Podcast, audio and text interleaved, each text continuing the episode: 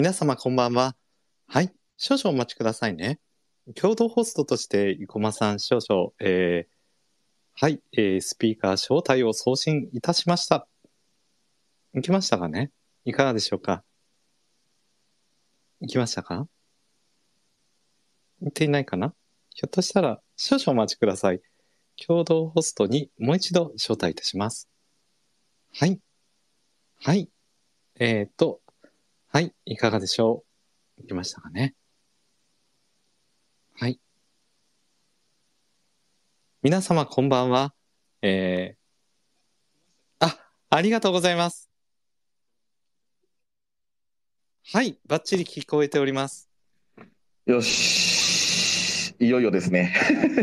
そうですね。ちょっと早めに皆さん会場しております。ゆっくりと何かね、お飲み物でも持ちながら、はい、ご用意されてください。そうですね。そうですね。はい。ツイッターにシェアしようかな。そう、皆さんぜひツイッターにですね、シェアしていただいて、そうですね。すべての学音ボリューム2、こちらの方、シェアしていただけるとありがたいです。これ、そうですね。あと、和合良一さんにへと、あの、えーそうですね。リクエストの方送っておきましょうか。招待、スピーカーとして、えースピーカーを招待で、えーと、和合さんへと。いやー、しかしなんか、やっぱり緊張しますね。これあ不思議の、な緊張感がありますね。ギリギリで過ちさんと一緒にですね、LINE で、あのーはい。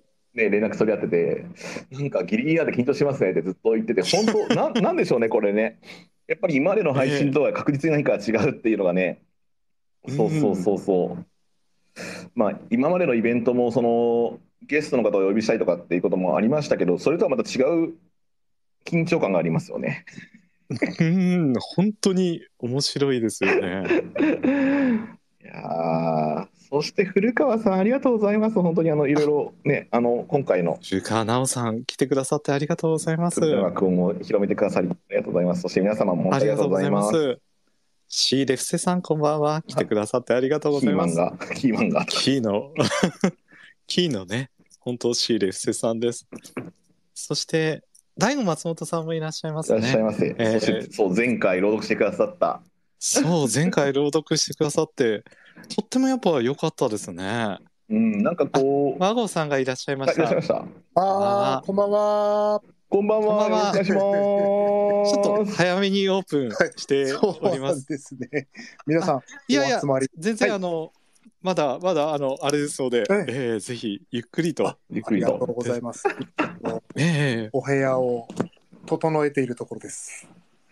ちょっと、えー、加湿器をかけて、ええはいこえー、いや、今日もあの、うこれ、僕、暖房の音とか入っちゃってます？空調の音をさして。なんか全然消すこともできるんですけど、いや、こ特に大丈夫ですかね？聞こえないであ、す。じゃあ大丈夫そう。了解です。今日も渋谷のポエラジ聞きました。ありがとうございます。えー、結局家までラジオ局から帰ろうと思ったんですけど、あはいこれはなんかちょっと本当に電車の中で司会言われることになっちゃうなと思ってなんかそれもどうかなと思って ちょうど僕あの 渋谷の渋谷にあるあの DJ スクールにあの普段ジムとして勤めてるんですよ。でその DJ スクールがもうあの店じまいというかもう今年は年末の業務全部終わってるのでちょっと今そこのですね鍵開けてですね入ってですね DJ ブースが今4台並んでる前で喋ってます。渋谷からお送りしております。す。うん。今、あの、福島はこう大変な雪で、あえー雪が、と東北一帯がそうなのかもしれないんですけど特にあの日本海側の方が特にひどい様子ですね。あおえーー今日は、えー、と家族の買い物ということであのーはい。あちらこちらあの行ってですね、はい、で道がすごいもう今あの凍ってるというか、えー、コブ状態って言ったらいいのか、うーん。うんえ。ーであの車がですね波打ってるところですねも戻ってきたところです。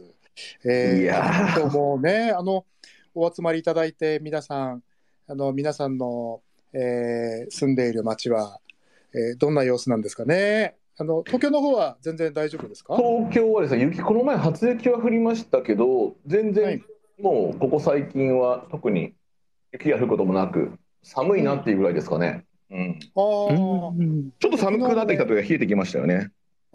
そうですか。全然雪はないですか？雪特にないですね。全くうん。雪雪の感じがないですねこの町今のところ、えはい。なのあでの福島に雪が降ってると聞いてあそうだったんだなと思って、東京に住んでる息子がですね、あの、はい。生駒さんと仲良くしてくださってる、えー息子がですね、雪見たいという、そういうあの雪みたい。メッセージを、はい、あの久しぶりに福島の雪が見たいと、あー我々は雪かきで死にそうなんですけどね、まあい、やでもなんかやっぱり東北の方は雪にまあなんか各地の人もそうだと思うんですけど雪にアイデンティティがあることもやっぱあるんですかねそう思うと。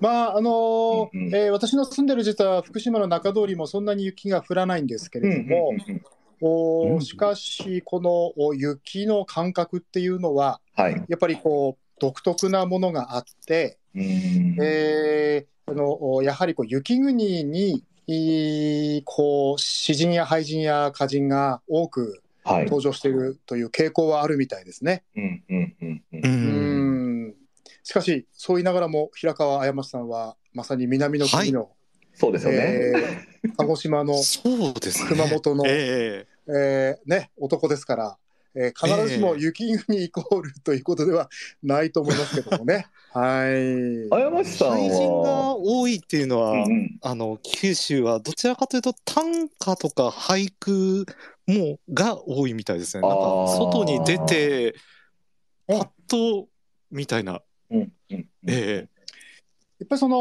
こう、はい風土ってありますよね。その風土がこう育てるこう書き手の、えーそれぞれのこうなんて言うんでしょうね。あの作品をこう見てみると、その風土によって生まれるものが違うっていうのがあるかもしれないんですけど、うんこううん。雪国、まあ、あの福島もね、そんな雪は降らないんですが、本当にこう気合の入っている雪っていうのは、もう2メートルとか3メートルとかになるわけです、ね。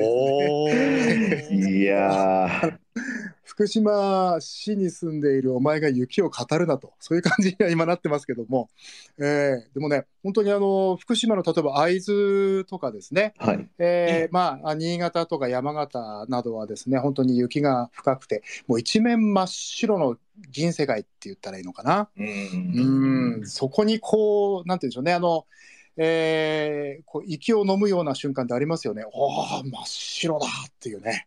うんえ、とことなく、あの、さだまさしのララーラララララ聞こえてくるんですね。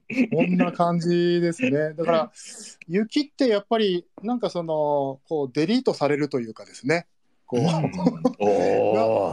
なんかそういうね、感覚ってありますね。うん、まあ、雪はデリートされる。はいえ。ーまあ、そう言いながら、ちょっと雪かきえーの日々を送っておりました。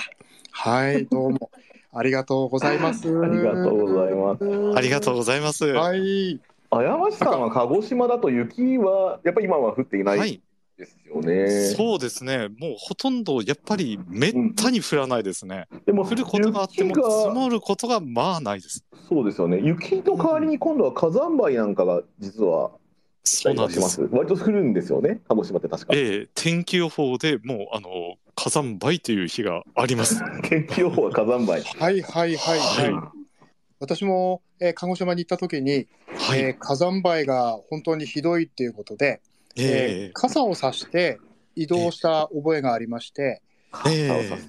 火山灰に傘さす。鹿児島の高岡治さん、えはいはいのはいはい。えー高岡さんにお招きいただいたときに、えええーとにかく降ってたんですね、火山灰が。うーん。それで、あのー本当、あれですね、こう一つの天気と同じですよね。いやー。そうなんですよね。すごい感動しました、でも、その時に。あとあのうんその、あの燃えるゴミ燃えないゴミをこう捨てる場所があると思うんですけれども、はい。うんはい、えー鹿児島にはあと灰を捨てる場所があります。あーまさに廃棄ですね。はいそうですね。すいません。そうですか。えーいや面白いですね。はい。ちょうどね、私、あの、噴火があるという、うあの、えー時にこう差し掛かって、実は伺ったことがありまして、ええそれで、あの、灰がすごくやっぱり降っていて、傘を差して、まうんあ、歩いたり、あと、表をやはりこう、えーえー掃き掃除している方がたくさんいらっしゃったんですね。はい。それで飛行機での東京に戻ったんですけど、その2時間後ぐらいに大きな噴火になったっていう、あの飛行。うん、あの飛行機もすべて運航を、うんうんえー中止というふうなあの情報が入って、うんああと時間ずれてたらもう一泊するとこだったななんてね。あ思いましあ。うーんで、あのーはい私、こう、喘息持ちなんですけど、あ実は。なるほど、なるほど。は。はいい。それでね、その、ちょっとなんか喘息がひどい時に、まあ、はい1年に1回か2回、こう、ひどい時があるんですけど、はい。ひどい時にちょっと鹿児島行ったんですよ。ああ、なるほど。それは大変でしたね。で、なんとなくこう、咳が、咳が止まらなくてですね。はい。だけど、あの、平川さんもご存知の高岡治さんにですね、はい。まあ、そんなこと言ってないで行こうよ、なんていうことで、でもなんかちょっと夜ですね、でも調子が悪かったのですいませんって言ったら、なんだ、もう3時間も4時間も全部予約してたのにって言われて、残念でしたそうなん。す皆さん、はいあの、こう、お気をつけください。あの、九州は結構飲みます。あの、それで、あの、普通に、あの、はい。皆さん、あの、ぜひですね、あの、気をつけてほしいんですけれども、あの、5時会、6時会、もうなんか朝の、なんか5時ぐらいに、じゃあラーメン食べに行こうとかなりますので、はい、お気をつけください、ぜひ。ねえやっぱり美味しいものがね、たくさんあるね、あの、憧れの地です、九州。とてもいいですね。ありがとうございます。ええまた平川さんを訪ねていきたいなと思っております。いや、本当に、がとうございますとても、そうですね。本当に、本当に。前回のね、あの放送、えっ、と、は配信で、はい。平川さんと生駒さんまで1回しかお会いしたことないという。いやあのまあ、いや、えっとですね、あの、このコロナ禍で1回だけだっただけで、でも、まあ、でも、それでも言うて、まあ、通算で3回か4回かっていうレベルですね。そうですね3回か4回お会いしてるんですか？ええ鹿児島でも、鹿児島で初めてお会いしたそうなんですね。た確か。うんはい。そうでしたっけ？あ、そっか、そうですね。ええ。うん。生駒さんがライブハウスにいらっしゃって。そうですね。ライブツアーをしてた時ですね。えーいやー本当にね、なんか今回ですね、特別配信をなんていうことで、今ちょうどツイッターが上がってますけども、えーはい。急遽、えー、12月29日、えー肉の日に、あの 年末のお忙しい時にですね、また配信をさせていただくことに相なりまして、どうもね。お集まりの皆様に深く感謝申し上げたいと思います。ありがとうございます。様ありがとうございます。ありがとうございます。ね本当に改めてその12月18日にやったすべての爆音がですねええ、もうリスニング総数が3700人を超えたと。うん。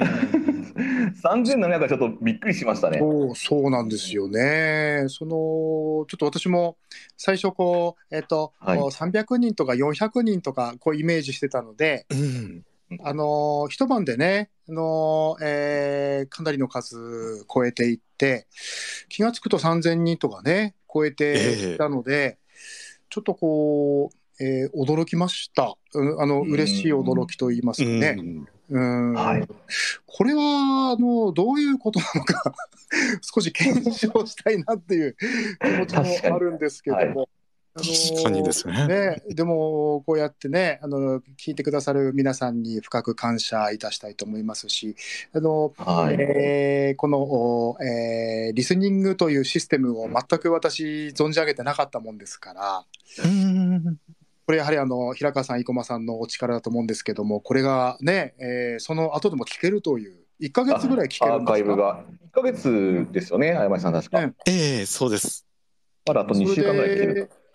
ね、それでそのアーカイブにしてくださってありがとうございますというそういうお声を、えー私のツイッターにずいぶん上がりまして上げてくださいましてね皆さんねいや私がやってるわけではないんですけど でもあのありがとうございますって言われちゃうといやありがとうございますってこちらこそね言いたくなってしまうそ そんな気持ちです。ね。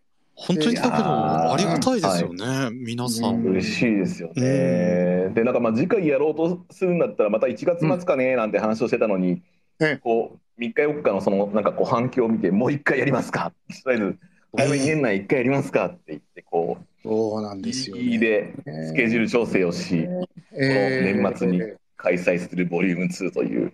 はい、調子に乗ってしまうんですよね、私ね。いいですね。福島では調子に乗る人をですね、おだつ、おだつって言うんですね。おだち。おだつ。おだちって言うんですね。おだちっていう。はい。えー、私ももう幼い頃からおだってるおだってるって言われまして おだずなってよく言われるんですね。おだずなおだってんでねってこう言われるんですよね。おだずな、うん、よくあの今だと年末特に今日なんか年末のドンピシャの日ですよね。あの、はい、そういう時に親戚集まりますよね。はい。そうするともう私は嬉しくなっちゃってもうとにかく走り回ってですね。でその辺の障子に頭突っ込んだりですね。あと手品やりながら、あのなんか分かんなくなったりとかですね、その手品の行方が。どういう なくなったんですか、手品自体が。おじちゃんとかに何の手品だったんだって。面白すぎるよだったんですよね。だからね、今日もね、申し訳ないなと思ってるんですけど、ね、ぜひリアルタイムでお聞きいただいた皆さんも感謝だし、あと、リスニングでお聞きの方もよろしくお願いします。そうですね。これアーカイブ後で聞いてる人たちも今このメッセージが届くわけですもんね。えー、そうですね。すでに40人近くが聞いていらっしゃいますね。ね、不思議ですね。ね、じゃ今回もよろしくお願いいたします。よろしくお願いいたします。ということで、じゃあスタートしましょうかね。はい。じゃあ改めまして、じゃあ本日本日はですね、皆様こんばんはということで。えー、和合良一さんの詩のつぶてラダーと、えー、オンラインオープンマイクミッドナイトポイツのコラボ、えー、オンライントークリーディングイベントということで、えー、つぶての学音に、えー、お越しいただき、皆さんありがとうございます。えっと、本日司会進行を務めます、ありがとうございます。えー、ミッドナイトポエツ、えー、主催、そして帯同レビュー、あと渋谷のポエトリーラジオとですね、えー、ラジオ局でパーソナリティを、えー、しています、生駒と言います。よろしくお願いします。よろしくお願いします。はい、よろしくお願いいたします。ということで、えー、そうですね、まあ、先ほどもお話しした通り、まあ、前回の反響がすごかった、リスニング総数が3700を超えた、このなんか、ね、あのー、終わった後に、なんかこれ、まあちょ、ちょっとこう、次回とか、まあ、年内、年まあ、次の、そう来年、じゃあ目標は2000人ぐらいいったらいいねなんていう話をしてたら、まさかの2倍になっているという。そうですね。予定はね、その、うん、2000を目指しますかっていうね、そんなふうなお話、はい、なんて話をしてましたけど。まあ、4000件ぐらいに、ね、なりそうな、こんな印象ですけどもね、まあ、はい、この放送終わった途端にピタッと止まるかもしれませんけど。そうですそうですね。調子がいい時に頑張りましょう、じゃあ。でも本当にね、まあね本当に、はい、あのそういう意味では、えー、皆さんとあのこうやってね、えー、場を持てるっていうことはとてもありがたいと思ったし今だからこそなのかなというそういう印象も改めて持ちましたね。そうですね、はい、ということでボリューム2を開催する運びになりましたけども、はい、じゃあ、えー、改めましてお二人のご紹介もじゃあ先にさせてください。えー、っと改めまして、えー、和合良一さん。はい。えー、こんばんは。はい、1968年生まれ、えー、福島市生まれ、えー、詩人国語教師、そして、えー、中原中也賞、えー、萩原作太郎賞など受賞、2011年、えー、東日本大震災直後の福島からツイッターで連作し、えー、詩のつぶてを発表し続け、えー、震災後の著作は2冊を超ええー、世界各国で、えー、翻訳、出版、えー、そして2017年、詩集詩のつぶてがフランスにて、えー、翻訳、えー、出版され、えー、第1回ニュンクレビューポエトリー賞を受賞ということで、和合良一さんです。改めまして、和合さんよろしくお願いします。はい、よろしくお願いします。よろしくお願いいたします。えー、良いお年をお迎えください。終わり、終わりますね。よろしくお願いいたします。始まりですけど。はい。はい、そして、お次はですね、改めまして、えー、平川綾真智さん、えー、っとですね、えー、詩人、1979年生まれ、えー、日本現代詩人会のウェブスタッフを担当、獅子南の風、えー、熊本文学祭などに、えー、所属、そして2015年、国民文化祭現代史の祭典で選考委員、えー、2021年、第3週のハーモルを、えー視聴者より観光、えーそして東日本大震災や熊本地震での被災の瞬間コロナ禍などの、えー独自の視点で描いた、えー真実よりが婦人公論、えーごめんなさいね。これ今ね何が起こってるかというとですねパソコンの画面が消えて見えなかったというごめんなさい台本がすいませんバッチリです婦人公論に取り上げられ、えー、ヤフーニュースなどの話題になると。で現在、雑誌未来欄にて、えーシューレアリズムと音楽、えー研究論考を、えー連載中、平川綾町さんです。綾町さんもよろしくお願いします。よろしくお願いいたしますパチパチよろしくパチパチお願いします。パチパチパチパチパチ。パチパチということで、まあ、始まるわけなんですが、もう前回ですね、あの余裕でタイムテーブルが、あのーオーバーしまして、約2時間のこれはイベントになるわけなんですけど、まあ、最初に、えーまあ、前回の反省生かし、最初にちょっとオープンマイクをやって、はい。場が、まあ、今もし十分なんかこう盛り上がってるんですけど、もうなんか場がめっちゃ温まったところで、こう、よし、じゃあ僕ら話すかみたいな感じでトークが始まり、はい。皆様からのですね、いろいろな質疑応答なんかもえー交えながらですね、お話に加わっていただき、そして最後にお二人の朗読をお願いしたいなと思っております。ということで、いきなりオープンマイクから始めるんですけど、いいですね。はい、皆さん、ちなみにあの、そうですね、あの改めましてお話ししますと、あの大体約2時間のイベントの予定なんですが、あの内容次第では膨れ上がりますので、気をつけてください。気をつける。あの覚悟、覚悟してください。覚悟して付き合ってください。よろしくお願いします。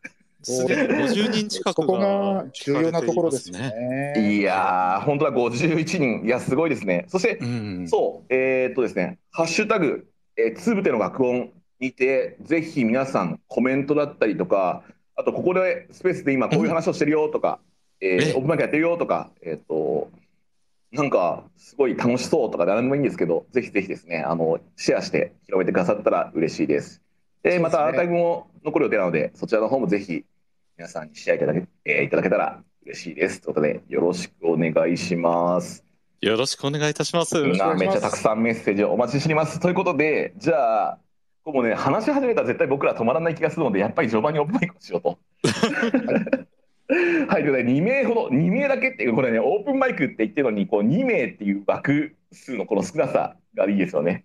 いいですね。はいパフォーマンスをですね、行っていただきたいと思うんですけども、どうしましょうね、これね、我こそはっていう人を一人と、もう一人は逆に全然手挙げてないのに、あのいきなり指名して読んでもらって、そうそういうこと言うと、急になんかみんな閲覧減っちゃったりとかししそうで怖いんですけど、なんかちょっと、我こそはっていう方は、ちょっとリクエストボタンをぜひあの押してほしいなっていうのと、そのから一人選びたいなっていうのと、もう一人は逆に、和合さんからでも、あやまつさんからでも、なんか指名とかにしましょうか、そしたら。なるほど ね。承知いたしました。それもなかなか緊張感があふれる、うんああのーあれですね、配信ですね。はい。ですね。リクエスト今1名来ております。おもっと皆さん、どんどんどんどん、どんどんどんどんリクエストボタンを押してみてみましょう。うん、そうですね、特に細かいことは言いません。あのーやりたいという方はぜひリクエストをしていただいて。はい。ええ、リクエストボタンをぜひ押してみてください。今、青木さん、お一人、うんそして他にはどうでしょうか。でもね、確かにね、青木さんが一番ツイッターで、はいんですよ。オンライン、あ、じゃあオープンマイクになったら出たいなっていうふうにつぶやいてたので、おちょっとお。願いしたいなっていう感じもありますよね。なんかその一番最初にバッとこう書いてるのを見てですね、あ、これはと思ったんですあ、でも、もう一人、えー、本、記者ポッポさん、こんばんは。すごい。なるほど。あ、そしてひまわりさんからも、あ、いっぱい来ている。やばい。いっぱい来てますね。そうですね。さあ、どうしましょうか。これ、じゃんけん機能がスタンプであるんですよね、とかっつって。えー、ああ、確かに。これ、じゃんけん機能で決めますか？じゃんけんスタンプで決めますか？それともでも、なんか早い者勝ちとしては、確かにもう青木さんにこれはお願いするっていうのもありかなと思って、確かに思ってるんですが。そうですね。うん。じゃあ、まず今日は、まずお一人目は、じゃあ、青木さんでもよろしいですかね？もし、参りましょうよろしければ。じゃあ、まずは青木さんが1名と、もう一人はちょっとじゃあ、また後決めましょう。後でいきましょう。じゃあ、まずは青木さん一発目、お願いしたいんですが、えっ、と、リクエスト、あ、そう、僕らがそうですよね。これ、リクエスト許可すればいいんですか、は許可いた許可できますか？しますね。はい。僕の方でできないのかな？ちょっと待ってくださいね。あ、許可いたしました。ありがとうございます。なんかこういう時に率先して手を挙げてくださるのもやっぱ嬉しいですね。そうですね。うん。青木さん、おはようございます。こんばんは。上がってますか？青木さんがあリクあリスナーのままやっているあ、大丈夫だ。あ、こんばんはこんばんは。青木さん。こんばんはこんばんは。いつもありがとうございます。よろしくお願いします。お願いします。また、さすがお願いいたします。一番乗り、はい素晴らしい。率先して手を挙げてくださったのは嬉しいです。ちなみに私も福島出身です。あ、あ、そうですか。そっか、そうですね。はい。福島のどちらですおか花蔵です。そうですか。この間私も棚倉のおお伺いしました。はいとてもいいところで。どうもありがとうございます。そうですか。はい。ありがとうございます。同じですね。福島県ですね。福島県民ですはい。はい。えー、なるほど、わかりました。では、はい早速お願いしてもよろしいでしょうあか。、わかりました。大体皆様5分以内ぐらいで、まあ、まあ多少その前後しても全然あの足りなくても多少オーバーしてもぐらいには思ってるのであれですが5分を大体基準にしていただいて、わかりました。ではじゃあということで改めまして青木さんですよろしくお願いしますよろしくお願いします。じゃあ、今回、今ちょっと自分の、自分のアカウントとハッシュタグつぶてでさ探したものをちょっとああ見てみたので、そこから何点か読みたいと思います。じゃあ、12月17日の私のハッシュタグ青木さん年でやってるものを一つやりたいと思います。ボールペンの返信をどれくらい変えただろう？結構変えたよな。そして、どのくらいの言葉が降りてきただろうが、今まではない言葉も多くあったけど、言葉は本当に難しい。何の気なく言った言葉も誰かどこかで気づいている。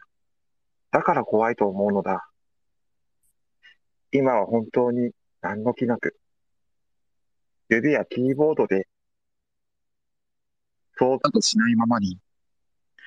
だから考える。ボールペンで言葉を記すときも、指やキーボードで言葉を打つときも、向こう側には必ず人がいる。言葉は傷つけるためにあるのではない。そう伝えるためにペンを走らせ、指のキーボードで文字を打ち、あなたに伝えるのだ。じゃあ、もう一遍いきます。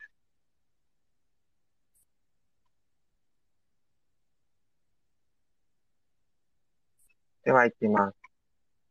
これは2021年にちょうど夏の頃に書いた詩で。梅雨明けの頃、彼はセミになりたいと言った。夏の間だけ泣いて、短い命で終えたいと。僕もそうだったらと、少しうなずいた。こんなさなかに、命を無視して行われる祭りの何が楽しいのか。彼はセミになりたいと言った。もわっとした空気の中。夏の間だけ泣いて祭りが終わる。僕もセミになって役目を終えたい。そして、もう一つか読みます。雨上がりの空に虹が見えたらとても嬉しいが、その下で生きている人が悲しみを抱えている。確かに存在する私たちを否定する声が、四方八方、どこからも聞こえてくる。それではダメだという声を大きくするんだ。誰よりも私たちは確かに存在する。あの虹が証明している。そして最後に、今日書いた青木さんの字のタグで書いた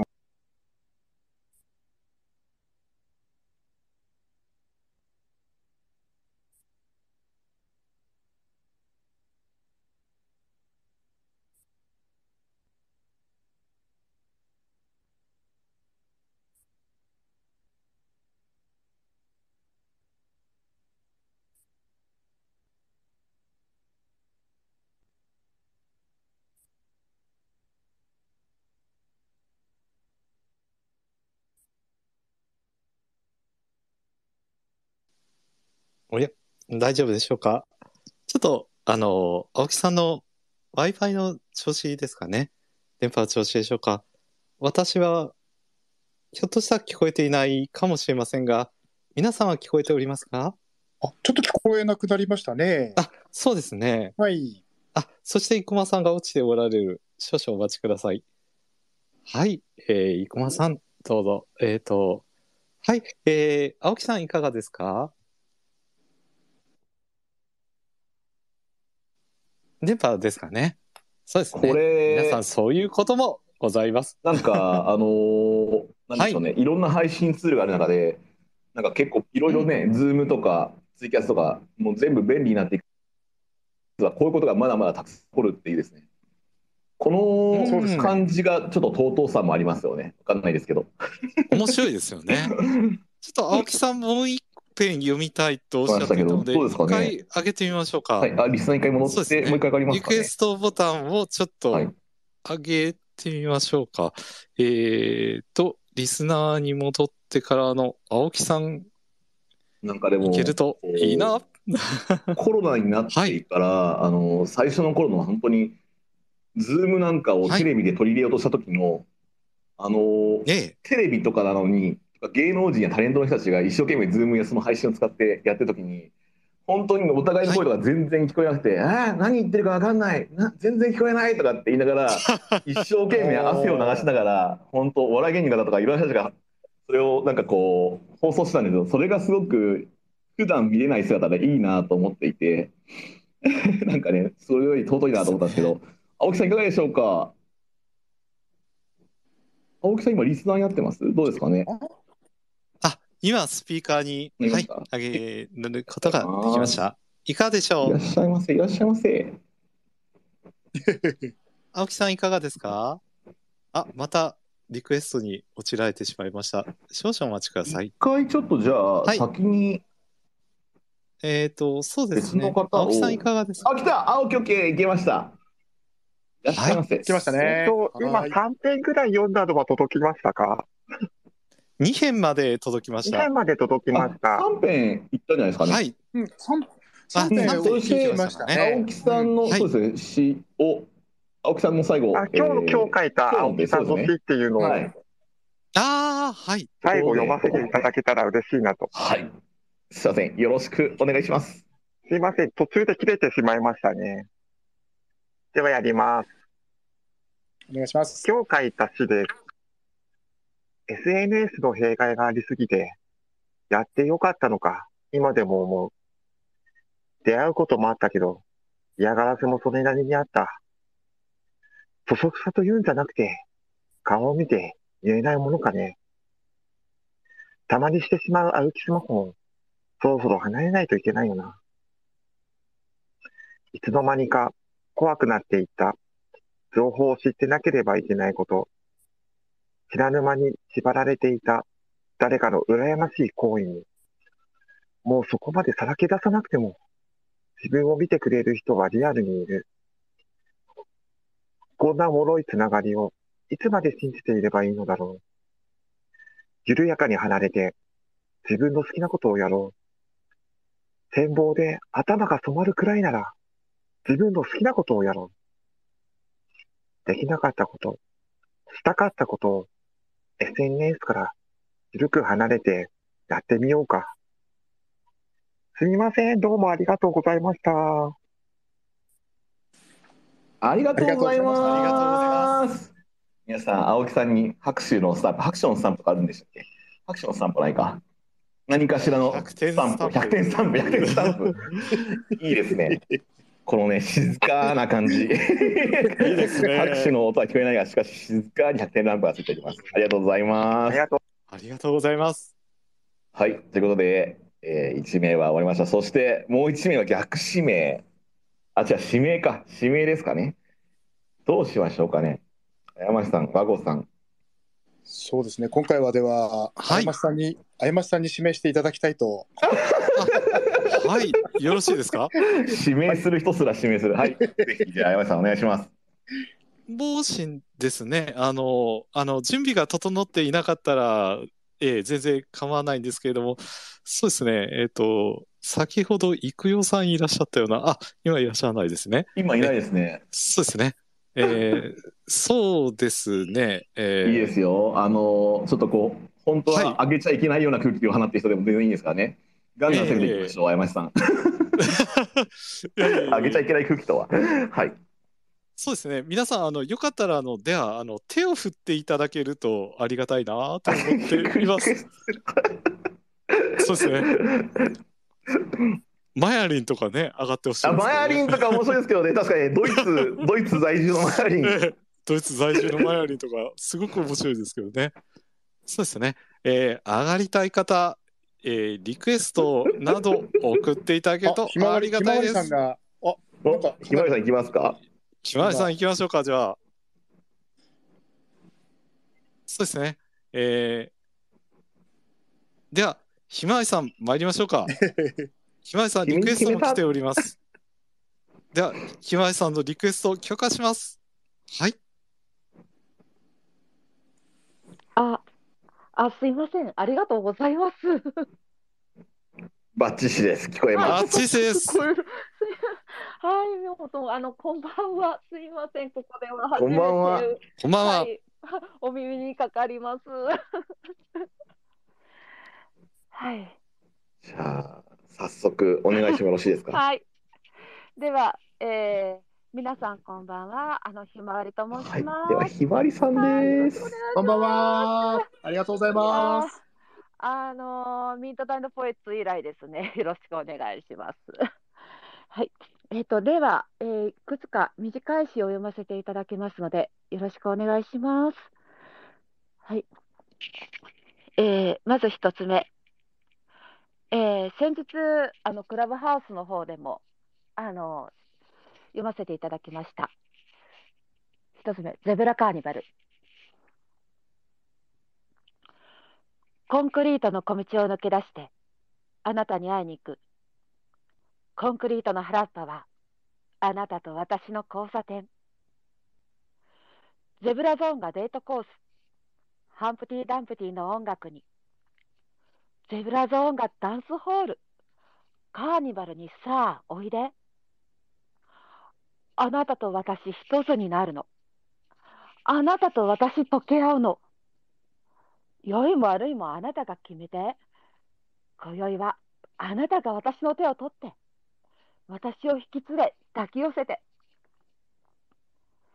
リーダーは卵のハンプティ。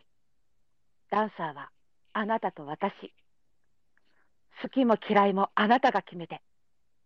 今宵は朝まで踊り明かそう。はい、一つ目ありがとうございます。はい、二つ。ありがとうございはい、ます。二つ目いきます。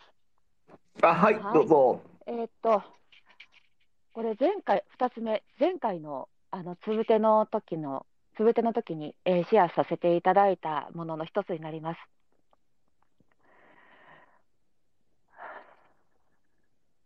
これは、あの東日本大震災が、えーちょうどあった当日に、私ちょうど、あの、横浜にいたんです。えー新横浜の駅にいて、で、そこで、えー一晩過ごしたときに、えーその時を思い出した時の、えー短い詩です。お願いします。あの時、テレビの大画面に映ったのは、巨大な黒い波。生まれて初めて床で寝た。手には、あてがわれた毛布と非常食。駅の公衆電話には多くの人だかり。一晩明けると、わけのわからないテレビ CM。そしてやっと再開した JR 横浜線。すし詰めのラッシュ。はい、二つ目ありがとうございます。そしてさ、ありがとうございます。はい。ありがとうございありがます。とうございますあの最後三つ目よろしいでしょうか。あ、はい。はい、どうぞどうぞ。最後一つ、一つ、三つ目。タイトル。神様は私たちの人生のシナリオライター。母のお腹の中に胎児として出現した。その瞬間からシナリオが始まる。私たちはライターの筋書き通りに日々を歩む。物語の登場人物として。それなら、何のために生きる？もう最初から筋書きが決まっているなんてつまらないじゃない。その時誰かが言った。あなたが神様と一緒に物語を作っていけばいい。最初から筋書きが決まっていても、シナリオは何度でも書き換えられる。そう。私の演じてきた舞台の台本が何度でも何度でも演出家によって書き換えられてきたように、あなたの未来にはたくさんのシナリオが用意されている。そう。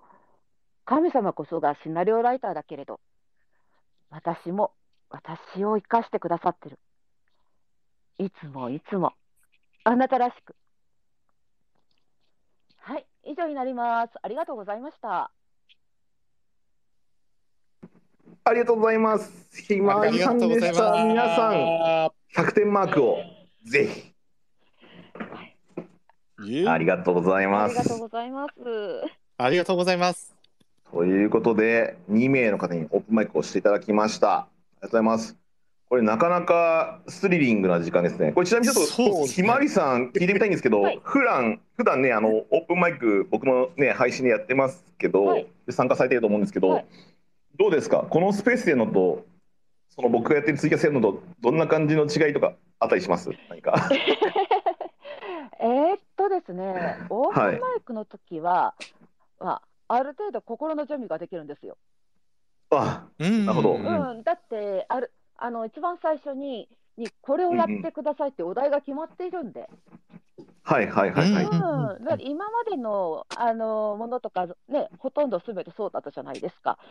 うんでもうん、こういうオープンマイクになると、え今やるの？とか言って、確かにまあ指名されて5秒で読まされますからね。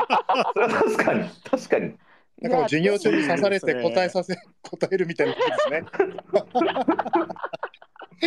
はい、ひまわりさんみたいなね。はい。みんな今話を聞いて笑ってるかもしれないですけど次指名しますからね 今後となっていて はいいや、もうこれは、ことでこれはこれで楽しかったですよ。うーん、あすごいですよよかっね。たありがとうございますということでマリさんでしたありがとうございますありがとうございますありがとうございましした。た。失礼します。いやこれ面白いなもうなんか普段僕も交流した人がたくさんいるのでこれもなんかこう、参加者欄見るのとても楽しいですねうんですね。やはりこう、今、ひまりさんがおっしゃったように、はいあのお指名されて朗読するっていう、新しいこうパターンかもしれませんね。これは本当にだけそうですね。でいいですね。手を挙げる間もないという。うん。ことですよね。でもなんやかんやでこれ僕たちもプレッシャーがあるなと思っていて結構人を指名するの怖いですね。ね。双方になかなかこれはええ。ドキドキするものがあったなと。うん、いや、そうですね、今日あのその緊張感といいますかね、スリリングな感じがすごくこう、はい。伝わってきて、えー前回のゆるゆるトークの始まりとはちょっとまた違う、そうですね。でも、はいすごくこの渋谷のポエラジでも、えーはい生駒さんがおっしゃってましたけども、はい。えーあこれ、最初のポエラジの始まりなのかな、あの私、いくつか伺ったんですけど、はい。すべ、てのおことを、あらゆる音楽をお巡ってきて、はい。ポエトリーリーディングにたどり着いたと。これ、うん1回目の渋谷のポエラジのスタートのはい。始まり方が、はい。えーあのノートっていうところに上がっていたんですね。あれ、アーカイブに1回目ですよね、はいきっとね。それで、いろんなジャンルを巡ってきて、生駒さんがたどり着いたのがポエトリーリーディングだと。そうなんですよね。このお話をこう熱く語っていらっしゃったんですけど、はい。やはりそこにたどり着いたわけですか？いや、もう、あれですね、今、先ほど僕お話ししましたし、今新たに来た人たちにも伝えなくちゃとは思うんです。伝えなくちゃっていうこともないんですけど、と思うんですけど、僕普段あの DJ スクールでジムをしていて、うん。で今日はあの職場にこうその DJ スクールの職場があちょうど空いてるからあの、うん。じゃあここに行ってじゃあ配信しようということでその職場からやってるんですよ。今目の前には DJ ブースが4つあって全然 DJ とこの詩のこの配信とんなんか割と隔たりが隔たりがあるっていうのも語弊ですけどだいぶ違うジャンルをなんかまたいでるなとは思っていて。うんそうですね。だしあの僕自身は実はあの普段はハードコアバンドパンクとかハードコアバンドのボーカルをしてるんですよ。実はプレイヤーとしては。というところから実は始まっていて、うん。本当いろんなジャンルを経ていく中で、うん。なぜかこう吸い寄せられるように最終的にポイントリーディングにたどり着いていくっていうのはやっぱありましたよね。あーそこはこう自分で分析してみるにどういう点がこうだんだんと吸い寄せられていったんでしょうね。そうですね。今僕でも喋りながらですけどちょっとパッと思い出したことは、うん。あのこの前その和合さんが詩人にはゲリラ性というものが DNA として刻まれてるじゃないですけど やっぱりあるんだよっていう。これはもう詩人のアイデンティティなんだっていう部分があったじゃないですか。ゲリラである。そうしっていうところが何かがあった時にこう立ち向かうような覇気があるんじゃないかっていう話をされてたと思うんですけどはい。割と僕がやっぱり今までやってきたパンクだったりとかヒップホップとかこういう DJ とかっていうのもそうですけど、うん。あのーっていうのはやっぱりそういう文化は基本的にはもうゲリラ性というかそのうん。何かがあった時にどんな状況でもこうまくってやるぜっていうやっぱうん。気持ちがある文化なんですよ。だからそういうところでもしかしたら重なったっていうのと、うん。あのー最終的に大事な部分がやっぱりこの文化に詰まってるんじゃないかっていうのはきっと大きかったかもしれないですよね。なるほどね。あの一回僕今年の、えー3月に渋谷オープンマイクっていうイベントで、えっと、いろんなジャンルの人たちをうんこう16人集めて、例えばまあ弾き語りとかラップとか、えースタンダップコメディとか、えーいろんなジャンルの人たちを集めてそこに詩人が何人組か入ったんですけど、えーうんと集めて天下一武道会みたいなことをやったんですよ。うん。天下一武道会っていうのが、まあ、あのトーナメント制ですねトーナメント制で誰があのすごい良かったのかっていうのを、まあ、審査員制で決めるってことをやったんですけど、その時にその各ジャンルとの違いをすごく見ることができて詩の強さっていうのはやっぱり、あのー分かりやすいポップさとかその音楽のメロディーみたいな食いつきやすさはないんだけどもしかし奥深くてなんかこうなんだろうな空いてるスペースをリスナーがなんかこう思わずその空白を埋めてしまうようなこうなんていうかなリスナー側が寄っていってしまうような何かがやっぱあるなと思っていてやっぱこう受け取った側が中で膨らましてこう大きく発芽する瞬間というかなんか芽を出す芽吹く瞬間があるなと思っていてそれがねやっぱなんかポエトリーリーディングだったり詩のこの凄さだなと思いますよね。今のお二人のこのオープンマイクもまさにそうでしたよね。そのお想像させるというか想像、うんうんうん。えーがあのおなんて言うんでしょうね。想像というものをすごく与えてくださるはいお二人の朗読だったし、はい。このこう語り口といいますか語りかけていく先にはですねこうやっぱり想像している私たちがいるというねうん。改めてそういうふうにこう思いましたね。うん。この、まあ、他のジャンルとかで言うと、まあ、例えばその時はヒューマンビートボックスっていう、まあ、口でこう楽器の音を出すみたいな低音出すみたいな、まあ、ジャンルもあったりとかしたんですけどそういうのもすごくあのびっくりさせられるぐらいいろんな技があったりとか見てる人たちはやっぱりこう一瞬はおおって思うんですよ。だけどそれが3分5分で続いた後にだんだんこう麻痺してきて見慣れてきた瞬間が出てくるわけですよね。他のジャンルうも。ん。だけどそこには詩はそういうところで言うと何分経ってもこう自分の中にこうその言葉を持ち帰った時に想像がこう膨らんで何かがこう芽吹く瞬間やっぱり出てくるとやっぱそれは面白かったですよね。うんそうねこうなんか急にディープな話から始まっちゃいましたけど。本当ですね。こうこのなんか私たちのこのえっ、とつぶてのねこのはい録音、こういきなりディープになるっていうところが特徴的ですよね。えーあの前回もね、その詩はゲリラだっていうのもね、あのうん。私自身があのその前のタイミングであの、はい。えっ、とランボーシルベスター・スタローンの ランボーをたまたま見ていたというそういう。あランボー見てたからその話が出たんですねまたね。ええ、それでその しかもランボーだったら普通アルチュール・ランボーの話するだろうっていう こういうの流れも本当はあったわけなのに、はい。シルベスター・スタローンにどんどんこう行ってしまったということもあってですね。でもあの昔清水明さんという詩人がいらっしゃって、でその清水明さんが僕が20代にの時に書いた詩をはい清水さんがあの、えーまあ、お酒飲んで酔っ払いながらですねあの明さんが私に「えーうん、ランボーランボー」って言ってくれたんですね。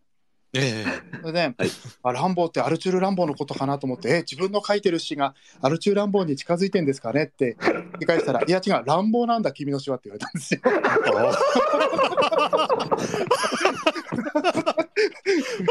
そんなことも思い出しましたけどもね。めちゃめちゃ面白いですねあのーなんか思い出しますね、それもね。また乱暴というキーワードでね。えー でもあの、えっとはい。こう今のお話ですごくあの、うんまたディープにいきなりこう、えーいきそうだなと思って嬉しいなと思っておったんですけど、はい。そのえっとヒューマンビートボックスってすごくこう、おもう私の息子もあのラップ好きだし僕も音楽好きなんで、あのよく聞いてる聞いてるというか時々聞くんですね。はい。それでそのお自分がこう、えー、とお創作神楽と称して、はい。えー福島とか、まあ、いろんなところであの自分の作った神楽を、えーはい。まあ、あ発表するという、まあ、発表するっていうか奉納するっていうことをうん。ずっとこの震災から活動してやってるんですね。ではい。実際神社に行って自分の書いたその創作神楽を、えーまあ、あの神前でやって奉納するっていうことを、えー被災地の神社で、まあ、やり続けていて、それでこうあの練習するわけですよ。自分でその神楽書いたものをね。はい。例えばその、えーとえーこう擬音語とか擬態語とか結構多くて例えばなんですけどこれ鳥の足音なんですけど鳥の足音をこんな風にねこう天足ポツ天足ポツ天足ポツ天足ポツってこうずっとこう言い続けるところがあってはい。でこれをあの風呂場でね練習したらですねなんかあの、えー、目まして立てなくなったっていう。立ちくらみが、えー風呂場でねこうずっと天足ポツ天足ポツ天足ポツ天足ポツ天足ポツ天足ポツってこうずーっとこうこれ鳥の足音なんですけ結ど構はいあれ肺活量使いますよね。これずーっと練習してたら暗くなって立ちくらみしたんですね。で風呂場でね うちの息子もラップの練習してたんですけどね。だから風呂場って孫家の聖域なんですけどね、なんか風呂場って何かそういうことしてしまう何かありますよね。なんでしょうねあれね。単純に音の響きがいいっていうこともあるんですけどね。確かに確かにそれでそのヒューマンビートボックスとはい。何が違うんだろうと思ったことはあるんですよね、朗読の練習を一人でしていて。で何が違うんだろうなってその自分のこうこう区別っていうのがなんかその、ええ。特にリフレインっていうのはなんかこう、えーとえー見分けることができなくって。でも生駒さんが今言ったお話ってすごくこう自分のあの迷いに何かを与えてこうくれるお話だなと思って聞いてました。ああうんりがとうございます。ななんかその僕その詩人がゲリラであるの話からやっぱりこう考えてたわけですよね。でまあうん。今僕は目の前に DJ ブースがあるから DJ の話をするし、まあ、ヒューマンビートボックスの話をするんですけどあどっちもまあ黒人から生まれてる文化でうん。であのヒューマンビートボックスに関してはまあ口で楽器の音を出すっていうまあジャンルなわけですけどそれってなんでそういうことをしたかっていうとやっぱり黒人が貧困に貧困のそういうところであの格差がある地域であの貧困層として生まれてきた中で楽器を新しい楽器を買うお金は全くないと。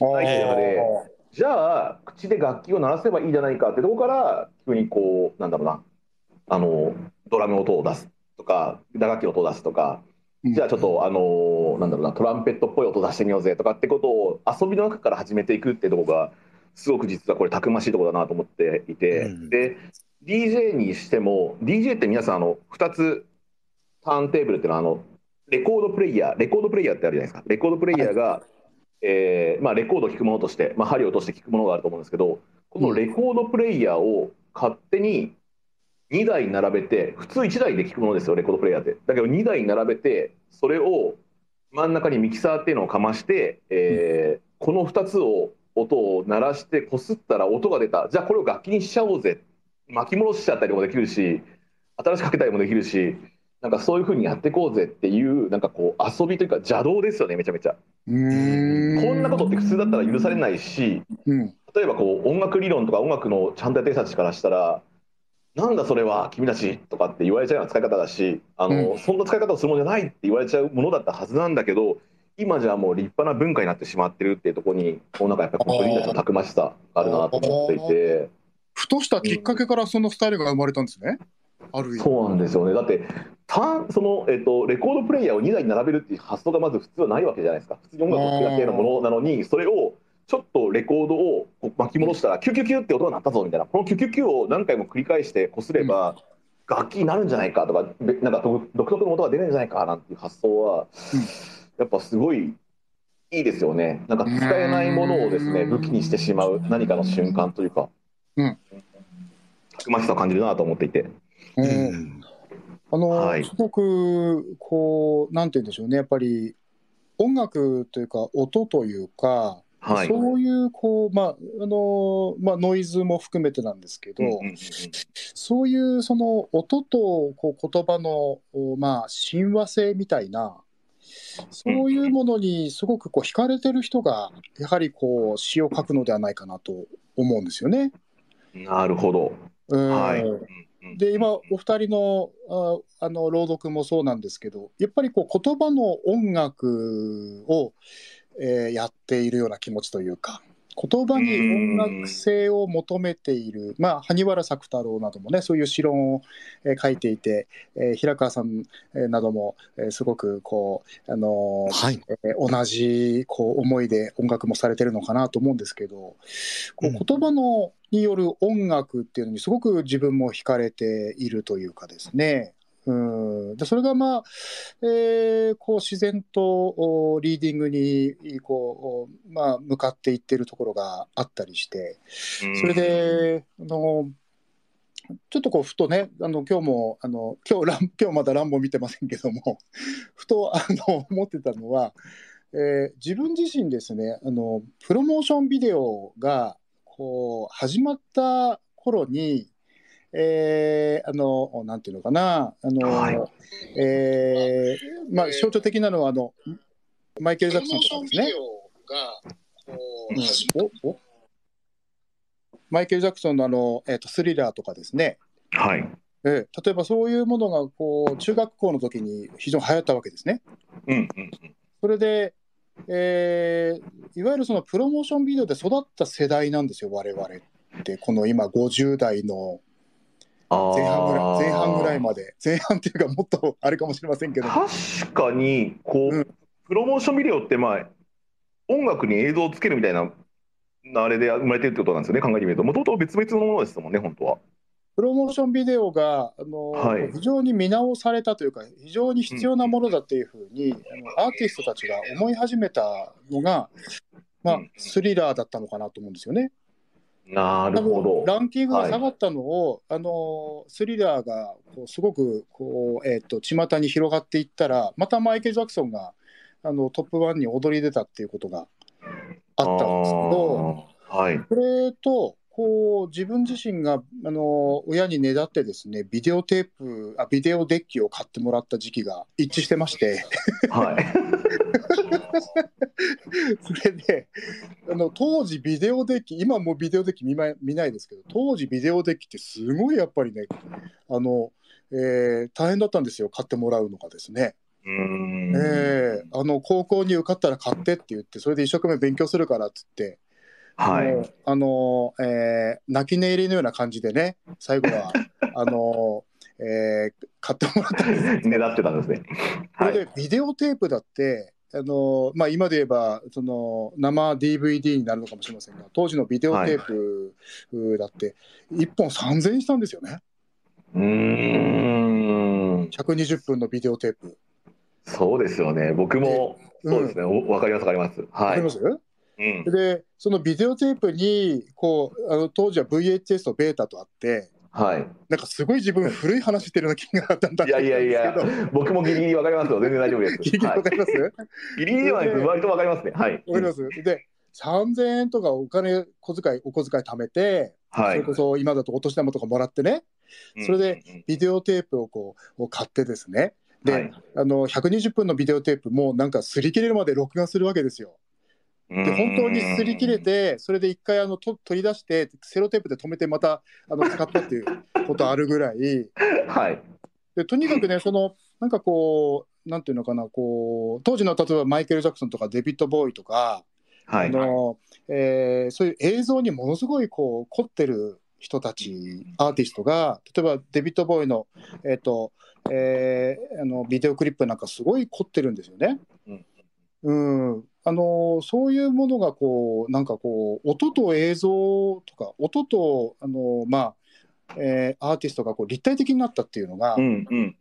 なんかあって、だからつまり、その自分自身、一番最初に惹かれた世界っていうのが、音楽と、えープロモーションビデオの世界っていうか、あそれをちょっとあ。ね、今日なんかあの道の,、あの凍ってる上をこう走って、コブでこう揺らされながらですね、はい。俺、結構最初の始まりって、やっぱりそのプロモーションビデオでビデオクリップをえー散々見てですね、なんかその、えーこう感覚がすごくこう詩を書くときに、えーなんかあの出てきたなっていう気がして、へえ、うん。面白いですね。つまりそのうん。音ってこう、あのー映像とすごく、あのー同時っていうう、ん。はい。うんでそれがあのだんだんとこうあの言葉の世界に向かっていったいう感じが自分の中にありますね。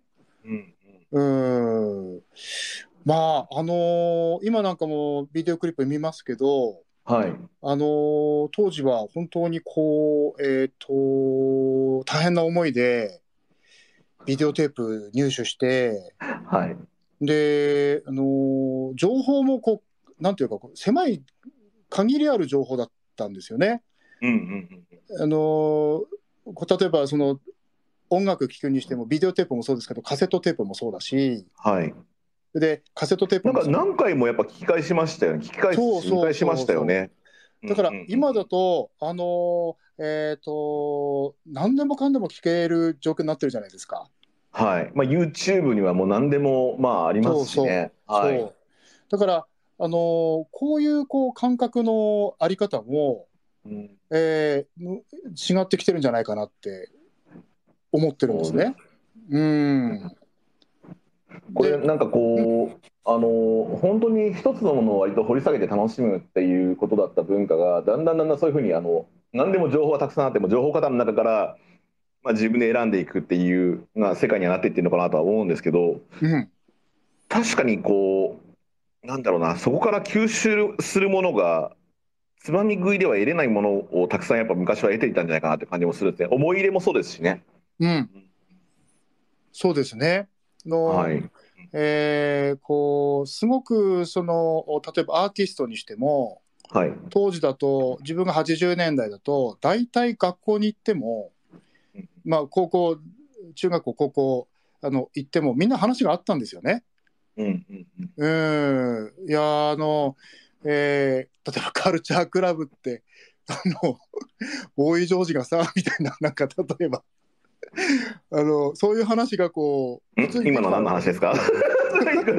カルチャー、ちょっと待って、メモっときたカルチャークラブ。カルチャークラブのボーイ・ジョーえ、ジちょっと待って、これリスナーのみんな分かってるんですか？これ分かってる 人たちはどうなんですかね？ちょっと。今なんかこう突っ込もうかどうせは迷いましたね。カルチャークラブですね。ちょっとカルチャークラブ、カルチャークラブ。一応メモっときます。全く文脈に関係なかったわけです。はい、ごめんなさい、カルチャークラブ。ね、あの、はいポポリスがさとか、なんか、そういうこう、はい言うとみんな大体分かったんですよね。うんうんうんうんうん今ってもうなんかその、こう、多岐にわたって情報がどんどん得られるから、そうですね。みんな共通のテーマがないですよね。ないですよね。はい。逆転がないというか、うんうんうんうんうんなんかそういうふうな中で、こうはいそれをこう、あの、おなんていうのかな、今の、えー言葉の事情にしても、うん同じものが起きてるんじゃないのかなという気はするんです。うん例えばその、えーオープンマイクで、はいあのえー私は全てが詩だと思ってるんですけどね。だはい。けど、こう各あのいろんな詩っていうのがこうそれぞれ、あのえーみんなあの違ってきていて、確かに。はい。うん、でそれをあのこういうやっぱりオープンマイクとかあるいははい自分がやっているその、えっと詩のつぶてなどではい。こう分かち合うっていうことが必要なんじゃないのかなってうん。うん。こう思い始めておりますが、えーここまで熱く語らせていただきありがとうございます。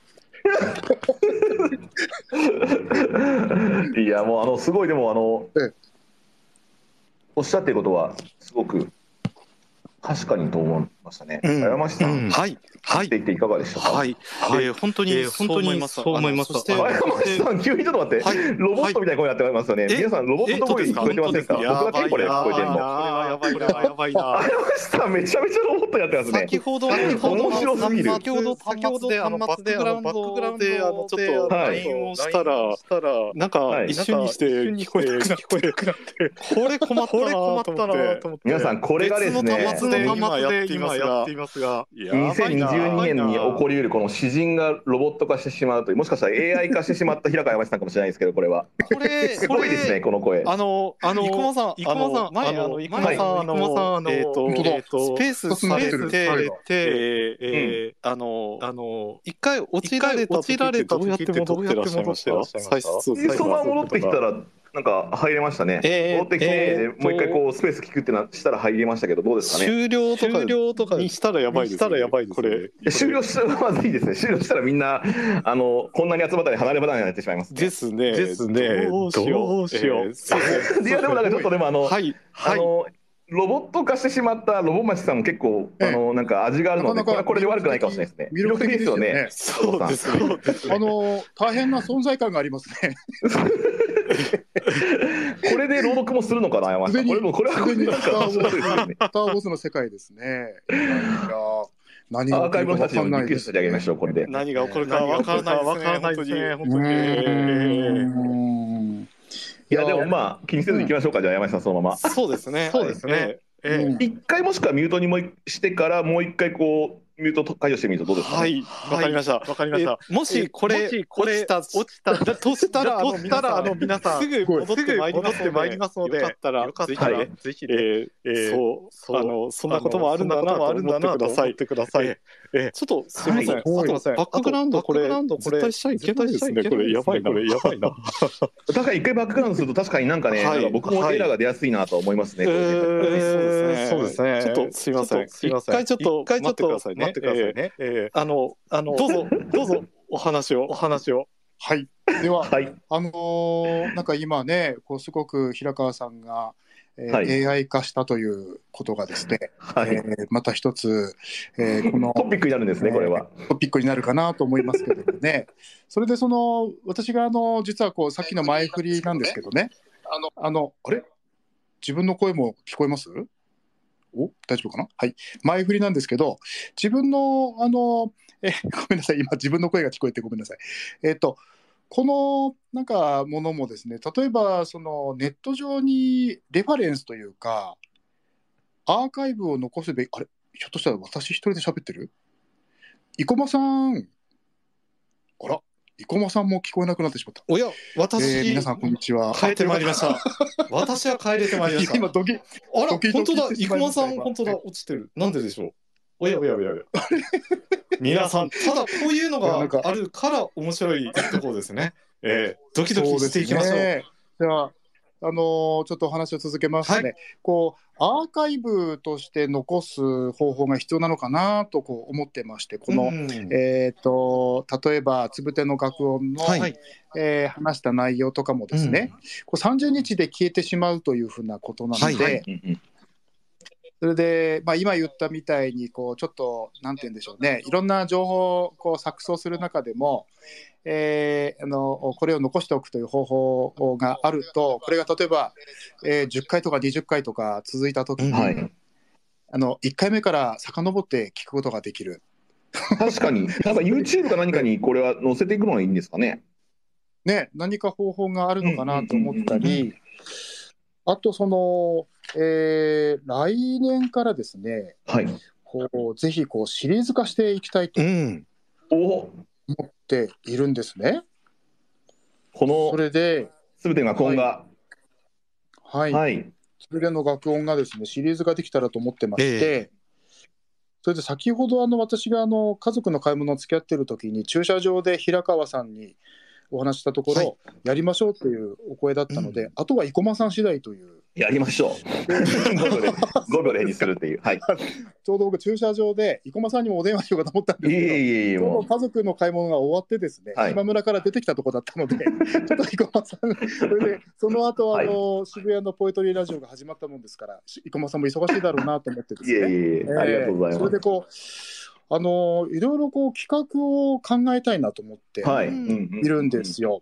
それでぜひですね、あの、今日お越しの皆さんにも、いろいろこう企画のアイデアを、えー頂戴できたらなと思っていて、そうですね確。かに。なんか企画のアイデア確かにみんなで作っていきたいのはありますね。うんうんうん。ええなんかその毎月ちょっとこう、ある程度方向性を決めて、うんうん。それで、あの共通で、こうなんかあの、例えば自分のホームページでもいいし、こう平川さんや生駒さんの媒体でもいいし、はい。え今月はこういうことやりますよっていうことを、え企画として挙げられたらいいかなと思っていて、で駐車場で私、一生懸命企画を考えたんですね。はい。はい。それで、まあ、思ったのは、やっぱ年末は混むなっていうことですね、駐車場。どうですか？すごい混むんですよ。急に、はい。はい。ええええそれがまず一つと、はい。ええあとあの、私、駐車場でバイトしてたことあるんですよ、実は年末。えー、はい。だからなんかね、こう駐車場に車に乗ってると、こう自分が出て行きたくなる、はではあ。あの赤い棒を持って振り回したくなる、そして、君の車はここね、君はここねってこうあの、きちんとこうあの整理したくなるんですよね。うんうんうんなるほど、なるほど。はいええまあ、そのようなことは、えー思いましたけれども、えーそう思いつつもですね例えばと思ったんですが、なかなかね、はい。そうするとね、こう考えていけるようで考えていけないっていう、うんうんここのところもね、あのーなんて言うんでしょうね、えー日頃こういうものがあればいいなと思っていながらも、い。ざ考えてみようとすると、なかなか思いつかないっていうね。確かにそれは本当思いますね。うんうんうん。あのいざあのこれをどうやっていこうかって思った時に考えつかないっていうのはありました。思いません？なんかね、その、うん。うん。いやー自分はそうだな、将来はこういう、例えば、えーあのーこういう国を作りたい、ね。ででかいですね。はい。こうなんか島を一つ買って、ここに国を作りたいと、じゃあ、はい。国王になったらどうするんだって聞かれたら、はい。うーん、とりあえず、えー週休5日とか、なんかそういうことしか考えられないっていう、なんかあんまり考えられないっていうことありますよね。ああ、なるほど。それで私もこういろいろ考えこういうことあればいいなと思いながらなかなかこう考えつかないんですけどうん。例えば一番あのまず思いついたのはあの詩人あるある。ええ。あのそれに対抗して詩人ないないっていうのもいいかなと思ってあと前詩回の人ないないちょっと面白そうですね。えーあと前回で平川さんのあの、はい。えーこうなんて言うんでしょうね日常をヒントにしてうんえー詩人の独り言っていうそういう企画がいいかなと。あ詩人の独り言はいなんあの皆かさんに深いですね、でも。独り言を言っていただくとかですね。あなんかちょっとええ拍手が、拍手が起きてますね。ありがとうございます。すごいですね。詩人の独り言、これ、はい深い気がしますね。えー皆さんもう、皆さん共有でつぶやきましょう。えー詩人の独り言とかですね。あと、ええあのーなんかそういう、こう、あのーえーことに加えて、まあ、あのそれはまあ、例えばですけど、ネタがなくなった時で、はい。まあ、こう一番こうやってみたいなっていうのは、やっぱりそう、あのはい例えばそのオープンマイクにこう出始められた方とか、はい。第一詩集を出したばかりの方とか、詩を書き始めたばかりの方などに集まっていただいて、はい。えーこう若手アーティストの座談会とかですね。確かにちょっと見たいですよねそれは聞いてみたいですよね。すごく興味ありますね。そうですか、うん、なんかうん。初めてあのえー詩を書き始めたとか、初めてオープンマイク出ましたとか、うん。そういうこうあの方々に集まっていただいて、話を聞くとか、あと、これは、えー、と実際、えーあの、視聴者のえー編集者から少しアドバイスもらったんですけど、はい。えー某遠藤さんという方からアドバイスもらったんですけど、お刺繍をー遠藤先生。はい。で 売り出して、あの行きたいという書店が結構あるそうなんですね。うーん。はいあ。の書店で刺繍のコーナーを作っている、例えばあの、ね、今日お聞きくださっているあの古川さん、古川大さんもそのお一人だと思うんですけど、そういう方に集まっていただいて、はい。いかに刺繍を、えーあの広めようとなされているかっていうお話をね、う。うんんうんうんうん。聞くという、これはあの、えー私が考えた企画ではないんですけど、はい。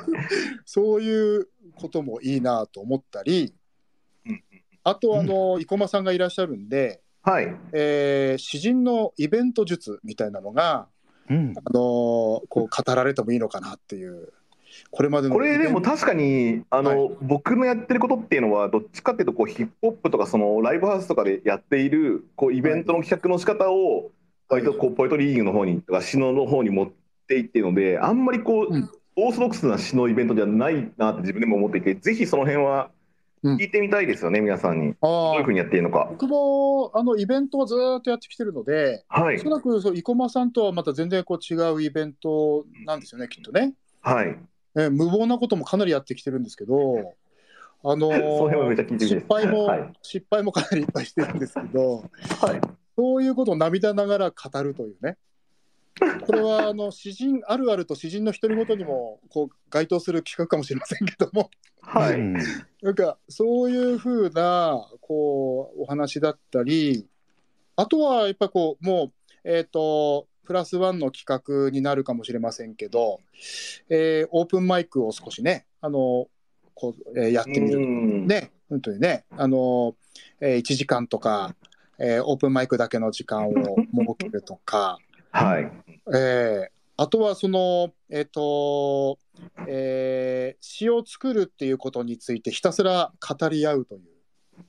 それもちょっと聞いてみたいですね。確かに。えーまあ、あの、うん。この全体の、この、えっ、と、ね古典の楽音の全体のテーマがそれかもしれませんけどもね。詩を作ること、あるいは、えー詩を読むことを、えーとことんまで語り合うという、うーん。朝まで語り合おうとかですね。うん。え。ーまあ、私はちょっとあのなんかこうあれですね。こう真剣なんとかだい喋り場みたいなやっぱあのテレビがありましたけどああいうふうに急になんかリクエストが来て「ええ。私はこう思うんです」とかはい。なんかこう言う人が現れたりとかしたりとかするとちょっと面白そうですね。とかまあその一番このもともとのトークが始まったのはこれは、うん。あの確か C レフセさんが、えっと平川山下さんにうん。刺繍をあのどういうふうになんかこう詩人として活躍していけばいいんですかみたいな話をされてたのをうん。和光さんがここを居合わせるという形で確か始まったんでしたっけ？そうなんです、そうなんです。あのちょうど、えーお二人出ていらっしゃるなと思って、私はあの 朝早いもんですから、あの大体もうあの寝るんですけど、その時にこうお二人の話を聞きながら、あのこう夢の世界へと思っていたら、ワンゴーさんと呼びかけられて、はっとこう目が覚めたっていうことがあって、でそその時のあのなんかこう感じですよね。そのうんこうでもちょっとそういうのうん。い,、いいですよね。なんか、うん。あのそれからなんかなんか新しいものが始まるのかなっていう感じもしていてそういう意味では個人が個々人が今思ってることとかうん。こうしたいんだけどなとか思ってることをここで共有してみて、そこから何かこう考えたりとか喋ったりとかするっていう会があって面白いなと思う。ので、うんうん。うん。うん。うん。なんかそんなことぐらいしかねちょっと思いつけなかったんですがあとは秋だな詩人のため息特集とかですね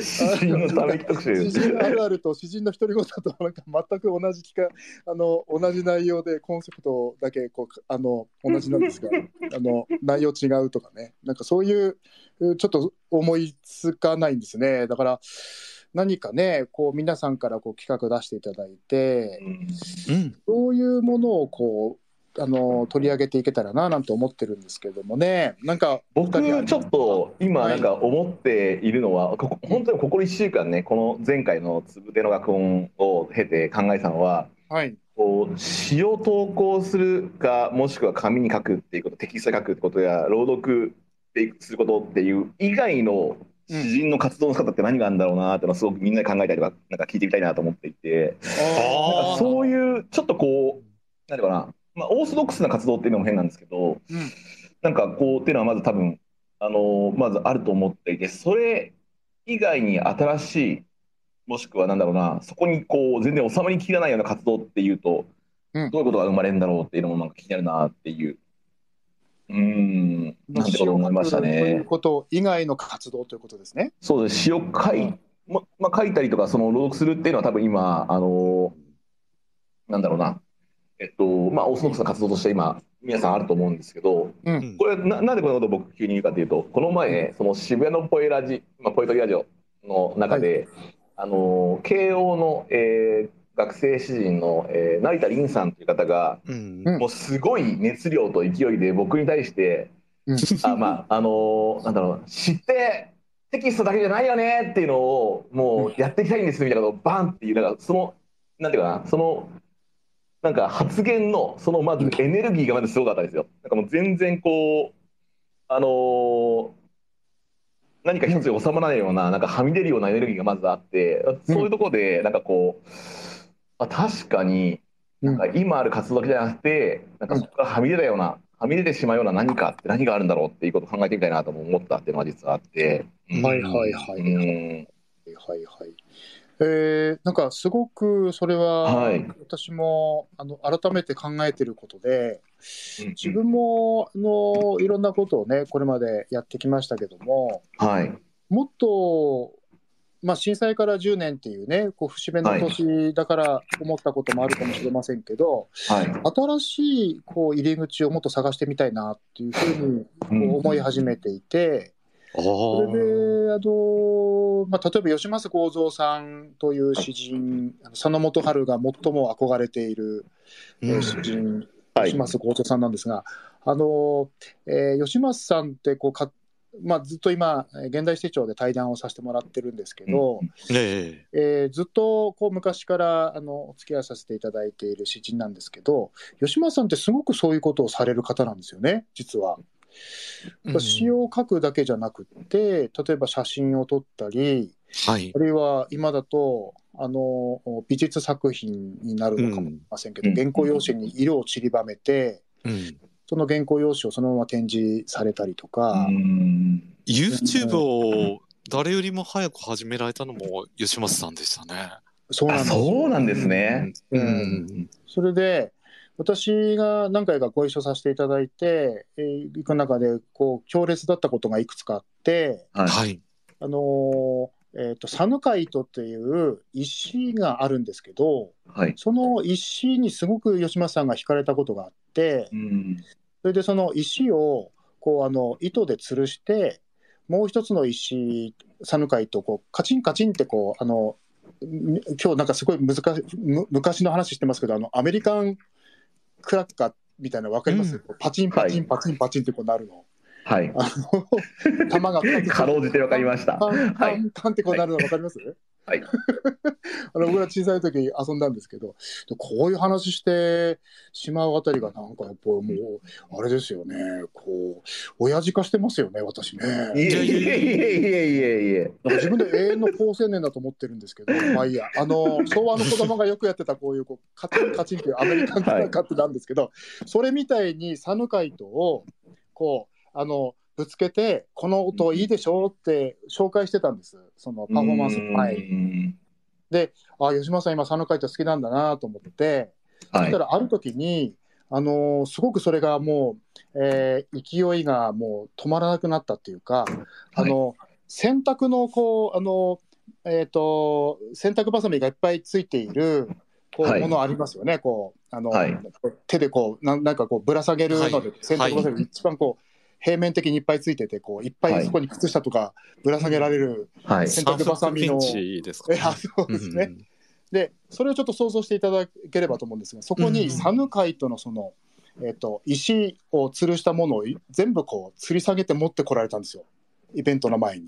おー。それであのいや、ぜひすごいですね、その発想。このはい。音を聞いてくださいって言って振り回したら、あのはいサヌカイトがいっぱいこうあの洗濯バス目から外れてバラバラバラってあの床にこぼれてそれであのーなんか洗濯ばさみに残っほとんど残ってなかったっていうことがあって、で、吉間さん、これなんだろうっていう時があったんですけど、そのね、なんかこう、パフォーマンス性っていうか、うーん。あの遊びだ、遊びなのかもしれないですよね、そういううん点。うんうんうん、でいつもその吉間さんがおっしゃるのはあの詩人っていうのはこうやって誰も思いつかないようなことをはい。こう、えーやるべきなんだと。それでうん。面白いと自分が思うことを例えば、はい。えーパフォーマーだったり画家だったりあのミュージシャンに任せるんじゃなくてうん。自分がやってみることなんだっていうことをうん。あのおっしゃってることが多いんですよ。うん。で今はねどうされてるかっていうとあの、えー、と枠線をずっとこう引いてですねそこに、あの吉本隆明さんの書いた詩を書き写してんですね。毎朝毎朝は書き写されてるんですね。でその書き写されたものを、えー例えばそこに絵の具をこうこぼしたりなんだりしてですねあのはい。えー作品にしてるんです。だから、なんていうのかな、こうそういう、こう、あの、えー別の入り口っていうか、その、ご自身が、こう、例えば詩を書くテキストを作るっていう、そういう発表ではなくって、そこに詩が宿ってれば、あの、他のことを、えーあの、どんどんやるべきなんだっていうことを、なん。か吉間さんの姿から、こう、すごく教えられてるような気がするんですよね。うん例えばうんはい。うん、だから自分たちがこう例えばですけどパフォーマンスするのもそうかもしれませんしはい。今回からねあのこうやって発信す配信することもそうかもしれませんしはい。うんなんか考えようによってはすごく大事なことかもしれないですよね。うんあーあのそうなんですよね。もう一つもう一つちょっと思い出したのははい。あるその、えっと国ある国ってスロベニアのこの間スロベニアの話をしましたけれどはい。その続編なんですけど、そのスロベニアの、おえー、と詩人の方が、えーあの日本に来られたんですね。はい。うん、それであのぜひこうあの、えー詩を書くところを書いてるところをみんなに見せたいと。うん。それでその公公開できるような場所で詩を書いて、はい。うんそれを、えー、とあの出来上がったものをネットに載せたいっていうふうな話をされてて。うん。で実際ですねある図書館の一室をお借りしてですねそれはあのみんながこう、えーとえー見えるような場所に机と椅子を置いて8時間ぐらいかなずーっと書き続けていてでそれを最後にあのインターネットに載せるっていうことをされましたね。うん。うん、だから書いた内容よりもこう書いてる姿を皆さんに見せたいと。それこそが自分のパフォーマンスだっていうね、ねそういうことをこうされてましたね。うん、例えばね。うん。面白いですね。それもなんか確かに。うん、何かできそうな気がしますよね。これ一回そういえばカニエラーさんがあの、ね。中原中也になりきって うん、あれはす汚れてしまった悲しみにをうん、書いてるところを自分にこう自分に下ろすんですよまず。でその、うん。下ろしながら「いやここはこうでちょっと表現がなんかちょっとあれだよな平凡だよなこれがいいな」とかって言いながらブツブツ独り言言いながらこう汚れてしまった悲しみにを作り上げるという、まあ、そういうあのことをされたことがあったんですけど、うん。なんか確かにそういうふうに作っている姿を見るとちょっと面白いなと思っていてうんここはこうだとこうだよなとかって言いながら本当あの、あのそれをですねあのオープンマイクに参加されて参加されて。え あのされたんですけどなんかそういう姿ってちょっと確かに作る姿っていいですねなんかね。うーんあの生駒さんはそういはい。う割合にこう方々と出会う機会って多い、そういう方々っていうかどうなんですか？ちょっと。自由な発想の持ちょっと待ってちょっと待って。あのねあのねカニエラハさんはめちゃめちゃちょっと待ってください。皆さんもこれ多分一緒ですよね。多分。あそうですね。カニさんはも昔から、ね、そうですよね。はい存じております。はい。はい。えどうなんでしょう、僕のああいやどうでしょうね。たまたまでもあのこの前はその,、えっとその渋谷のポエトリーラジオに参加されうんたその学生の成田議員さんなんかのその急にこう勢いでバーッと来たのを見た時はやっぱりこう久々に僕も電気がしたというかうん。あーなんかこうそうだよね。なんか一番最初にこうカルチャーに触れた瞬間の新鮮さとエネルギーってこういう感じだったよねってことをやっぱ思い出しましたけどね。ううんうん。うんうんうんうん。そうですね。うんすごくそれはこう衝撃的だったんですね。うん。うんうんそのなんていうのかなこの語る熱量というかその、もう手話テキストだけじゃないよねっていうこのフレーズだけだったら多分もう何万回もみんなも聞いてるかもしれないとは思うんですけどそれを語る時のその目のキラキラさと、うんその声の音色のトーンとテンションのこの圧がすごかったんですよね。そこにとんでもない熱量を感じてしまって、うん。あのなんていうかなそれはまああのどんなトピックだったとしても僕はいいと思ってるんですけどそのなんていうかな、ちょっとこの収まらないような熱量みたいなのを感じたんですね。なんかそこになんか僕はすごく刺激が感じたというかあ面白いなと思っあのおいくてつぐらい、例えばおいくつぐらいの方なんですか？多分なんですけどまだ3年生とかって言ってたんで21歳とかそれぐらいですかね。もうめっちゃはい。こんなお名前を挙げてしまってあれですけどはい。はい、もうなんか丸々名前上がってますけどね。めっちゃ挙げ挙げてますよね。はい。あのでもねすごくね面白い子だなと思って、うんうん。はいはいはい。あの私自身もすごくそれを感じるんですね。今のは20代の方々のリアクションがものすごく、うん。あのビビッドというか新鮮というか、うん。大きいというか、この間もあの、はい。東京東京芸大生を前にあの、えーっと講演をさせていただいたんですね、はい。オンラインで。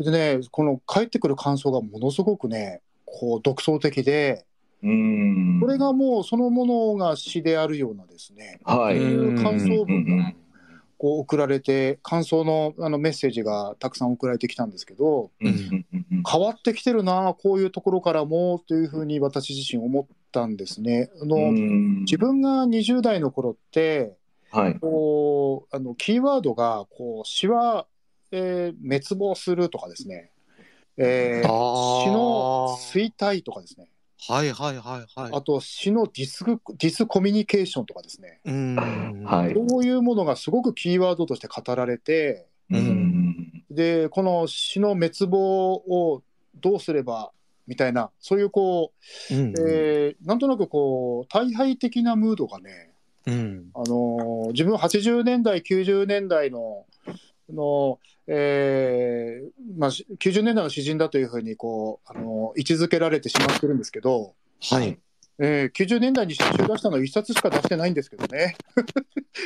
でもなんかそのその90年代詩人というふうに位置づけられている、いますが、その90年代の時にそういうムードがすごくあって、うんはい。それが今はね、ないと思うんですよ、そういうムードって。そうですね。そうですね。確かになんかこれっていうものがなんかわからないですよね。うん、だから、そう90年代詩人っていうか、90年代のメンタリティまあ、僕は90年代詩人だと自分で思ってなくてですね、90年代詩人って言われると、なんか余計なお世話だって言いたかったんですけど、前回の話にだけど、あの、そのメンタリティと、今の2020、ね、うん20年代って言ったらいいのか、はい。あのーえー2020年代の例えばメンタリティって全然違うような気がするんですよね。そうですよね。これうんあのし詩人のゲリラ性って話をあの、まあ、うん翌日僕スペースで「いや昨日面白かったな和合さんのお話」とかって言いながら、まあ、こうちょっと喋ったタイミングがあったんですけど、そういう時にこうたまたま若い詩人の方がおられたので、はい。なんかこうこういうふうに詩人はゲリラであるという感覚だったり、アイデンティティってあったりしますかって聞いた時に、うん。ピンとこないっていう人もやっぱりいるだろうなって話をしてしていて、うん。うん。うん。うん。うん。やっぱりなんかそそうなんですよね。うん。そうんあそうそう、つまりそのゲリラ性っていうのが、あのはい。い、わゆるこうカカウンターカルチャーとか、アンダーカルチャーにならないんですよ、今きっと。その例えば今のそのゲリラ性っていうのは多分その死の衰退とか滅亡っていうふうに言われていた、キーワードとして言われていた90年代の時に、あの私自身はこうランボーの姿を見てですね、あのはい。アルチュール乱暴でもいいんですけど、乱暴なしでもいいんですけど、あのこう、えーはい。やっぱりだったら戦ってやろうと思ったんですよね、のあの衰退とか滅亡というその状況に。だけど今、そういうふうにこう思っている、そういうあの世代ではないんだと思うんですよね。だからゲリラそう戦といっても、いや、ゲリラ戦でも何でもないじゃないですかって、まあ、どっちかっていうとゲリラよりも正規軍じゃないですかっていう、なんか、そういうことにあのー、ジークジオンじゃないですかっていうことに、もうジークジオンじゃない、地球防衛軍か？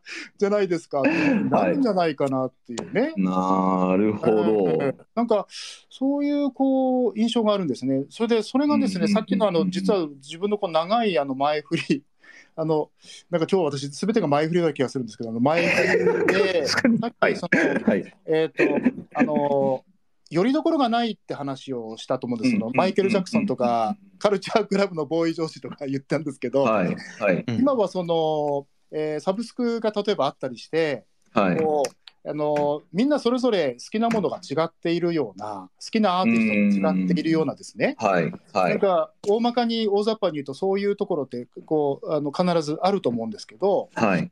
だから逆にそのあの詩というものがこうダイバーシティのようにこうなんていうかこう多様性の中で受け止められてきていてうんだから詩人って昔はそのなんていうかこう、えー詩人の和合さんですって例えば20代の頃言われるとあの、前回も言いましたけど自分もうんあの相手もどうしていいかわからない状況ってあったんですけど、はい。今ってあの例えば生駒さんの周りにはそういう雰囲気絶対ないと思うんですよね。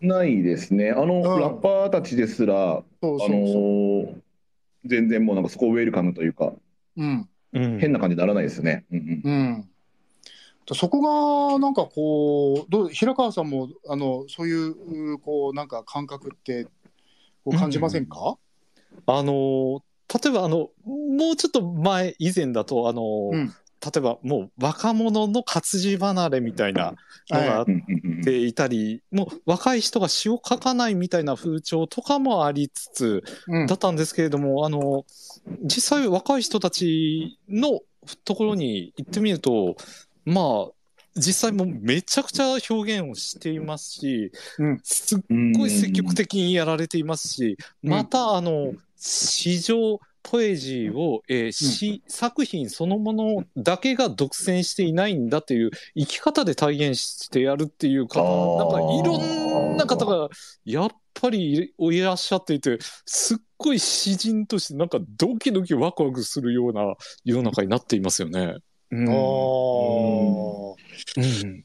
何かねだからそう。確かにそうですね、うん。な何かしらでもやっている人たちは増えてきている気がしなくもないというか変ですけど、うん。うん。わけないですけど、うん、昔は多分そのなんかこう何かをする人としない人っていうのを二極化みたいなすごいちゃんとくっきりあってこの、うん。なんでしょうね。えっ、と表現者とそれ以外の人たち普通の生活する人たちっていう感じがあったなんかこう二極言われてるところが、うん。今はそこが割とグラデーションというか、うん。割と別に普通の活動してあ普通に暮らしてる人たちでも何かをしている何か趣味としてこれを活動としてやってますって人もいるっていう感じもするし、多いですよね表現する方は。うん。うん。あのー今日のこうキーワードの一つはい。まだ登場していない ことで、あのはい。今、ちょっとひらめいているんですけど、あのコロナ禍ということが、そうなんですあのね 全然これに触れてなくて、そうなんです、皆さん、あの、あのもう一回、そうちゃんとこれ、前提としては、実は震災に対峙してきた、その和合さんと平川山さんっていう前提がありつつ、でも今、コロナ禍という災禍の中で、みんなもあのそこで対峙してますよねっていう、こういうみんな一緒の状況の中で、じゃあどうやったかっていう部分が、まずキーワードと一個としてありますよね。すごい今、そうなん1ですよね時間半経った中でこう再確認するんですけど、急に。私がですね、あのなんかおだってしまったっていうことが、ちょっと反省としてあるかな、こうなんか詩人のため息ということですね、これはなね。んで急に それで、そのあのーなんかね、その変化っていうことについて、これ前回もその、うん。まあ、いわゆる潮流の変化っていうのを少しはい。話できたかと思うんですけど、うん。今回、そのコロナ禍っていうキーワードでもう一度考えると、はい。あの例えばお二人にお伺いしたいのは、そのコロナ禍の前と後で、こううん。変まあ後って言っても今、まだ続いてますけどもね、はい。うん。はい。前と現在でどういう変化があのそれぞれもたらされました？うんどうですかね、うんあやましさん、ねえ、はい。どういう、思いますか？うん。前と今では。まあ本当にあのコロナの方、うん。えーこちらの方ではなんですけどまあ、とにかく、あの、まず、まあ、いろんなところに行けない。で、人との分断、直接的な距離っていうものが、あの、うんなんて言うんでしょう。物質的にはあるんですけれども、ただ精神的には、ひょっとしたらオンライン化の加速により、緊密になったんじゃないかというとそれは。もしかしたらあるかもしれないですよね。前まで割とこう物理的な距離イコールちょっと気持ちの距離でもある部分もあったと思うんですよ、なんとなく。うんあのがそれが僕と山下さんなんかもう全然気持ち通りは隣に住んでんじゃないかぐらいの気持ちですけど全然遠いというこの 逆転現象みたいなことが生まれているっていうのは、うんうん。確かに。むしろこう緊密さが増したというか。うんそうですね。そして、あの、地域、地域空間というものが、うんやっぱり圧縮されて、うんまあ、それこそどこでもドアがはあの発明されたわけではないですけれども、うんまあ、あの、すぐに、えーまあ、このようなイベントができることもありますし、うんうんうん。そして、えっと、あの、し今、詩のことに関して、また表現のことに関してなんですけれども、例えばはいこれをきっかけに、あの、まあ、あの、階段の、まあ、方と仲良くなったりとかですね。え赤いなんか、ね、怖いのなしですね。思いもしなかった表現の方たちとリンクして、今、例えばそうで、すね。うん今、例えば、あの、リスナーには声真似表現者の方とかもいらっしゃいますけれども、そういう方とかも詩について、まあ、興味をこう持って聞いて、で、あと、詩の書き方、あの、こういうのを書いてみました、どうでしょうっていう、さらに上手くなるためにはっていうことを聞かれてくる、くださる方もいらっしゃいますし、なんかこう、一つのこう詩を書くきっかけの何かになった瞬間はたくさんありましたよね、そう思うとね。こうこうオンラインだからこその多はい分そのまた敷居の低さもあると思うんですけど、うん、それはうん今までだったらそのリアルでこの現場であの主人の人たちに会いに行かないとわからないとかもしくはその会う機会ないからそういうことの発想が全くなかったのが、うん。ツイッターだったりそういうふうにあのオープンマイクだったり、まあ、もしくは配信だったりとかどこかしらでそういうことをやってる人たちがいるってことが分かってでなんとなくこうそこにこう出入りしていて見てたりするとあうん。自分も書いてみようかなっていうふうになった人たちとか傾いた人たちがやっぱたくさんいて。うん。うん。自分書いてみたんですよ、これ読んでみていいですか？とかっていう表現者、表現者というか、そういうふうに詩を書くってことが生まれる瞬間はたくさんあったなとは思いますね。うん。うん。これって、例えば他の、なんていうんですかね、これが僕らがやってることが弾き語りのジャンルであるとか、まあ、もしくはラップであるとかだと、まあ、ラップはもしかしたらやるってなるかもしれないけど、ギター持って私も歌いますとかっていうふうにはそうそう簡単になれないかもしれないですけど、うん。文字を書いて言葉を書いてその作品にするっていうところではこれは結構この詩だったりポエトリーリーディングの独特のこのいい部分だったかもしれないというか、うん。あのーハードルがそんなに高くはならなかった部分なおかつこううん。触れやすかった部分かもしれませんよねこういうタイミングでは。前回その震災のねお話をさせていただいて今回コロナというこうキーワードでうんねそれであのお話をさせていただいて私もこうあのすごくこうあの誠実なそのこうキーワードの,、えーあのご提示だなというふうにこう思ったんですよね。絶対こうはい外せない、あのテーマだと思うんですよね。うん。うん、でやっぱりその震災もそうだしコロナ禍の現在もそうなんですけどこうやっぱりこうある意味あの極限まで追い詰められてあのいる気持ちはどこか我々あるのかなと思いますよねやっぱりね。うん、でその例えばその前の世代だったら自分先ほど90年代の話をしましたけどもはい。例えば80年代90年代のこうバブル期の前までの社会だとあの現実の反対はひあのなんていうのかなあのまた日常であるっていうか別の日常であるというか、うんうんうんうんうん、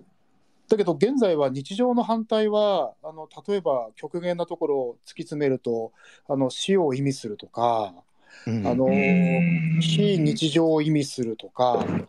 なんかそういうところまでなんか私たちの感覚って追い詰められてきてね。実はうん。静かに追い詰められて、まあうん。うん静かのみならずね街頭あの医療の現場で働いてる方っていうのはもうそれが日常になって例えばいると思うんですけどうん。そういうそのあの前まではその日常の反対は別の日常だったんですよ、うんうんうんうん。だけど今は日常の反対は極限の状況つまり死を意味するような非日常と言いますかね。ええ。だからその日常の反対は非日常だし、非日常の反対は今私たちが生きてる日常だっていうふうに、こんなふうに、こう、改めてなんか捉え直しているからこそ、うん。こう、改めてつながりたいと思う気持ちって強くなってるんじゃないのかなとうん。うん。うん。思うんです。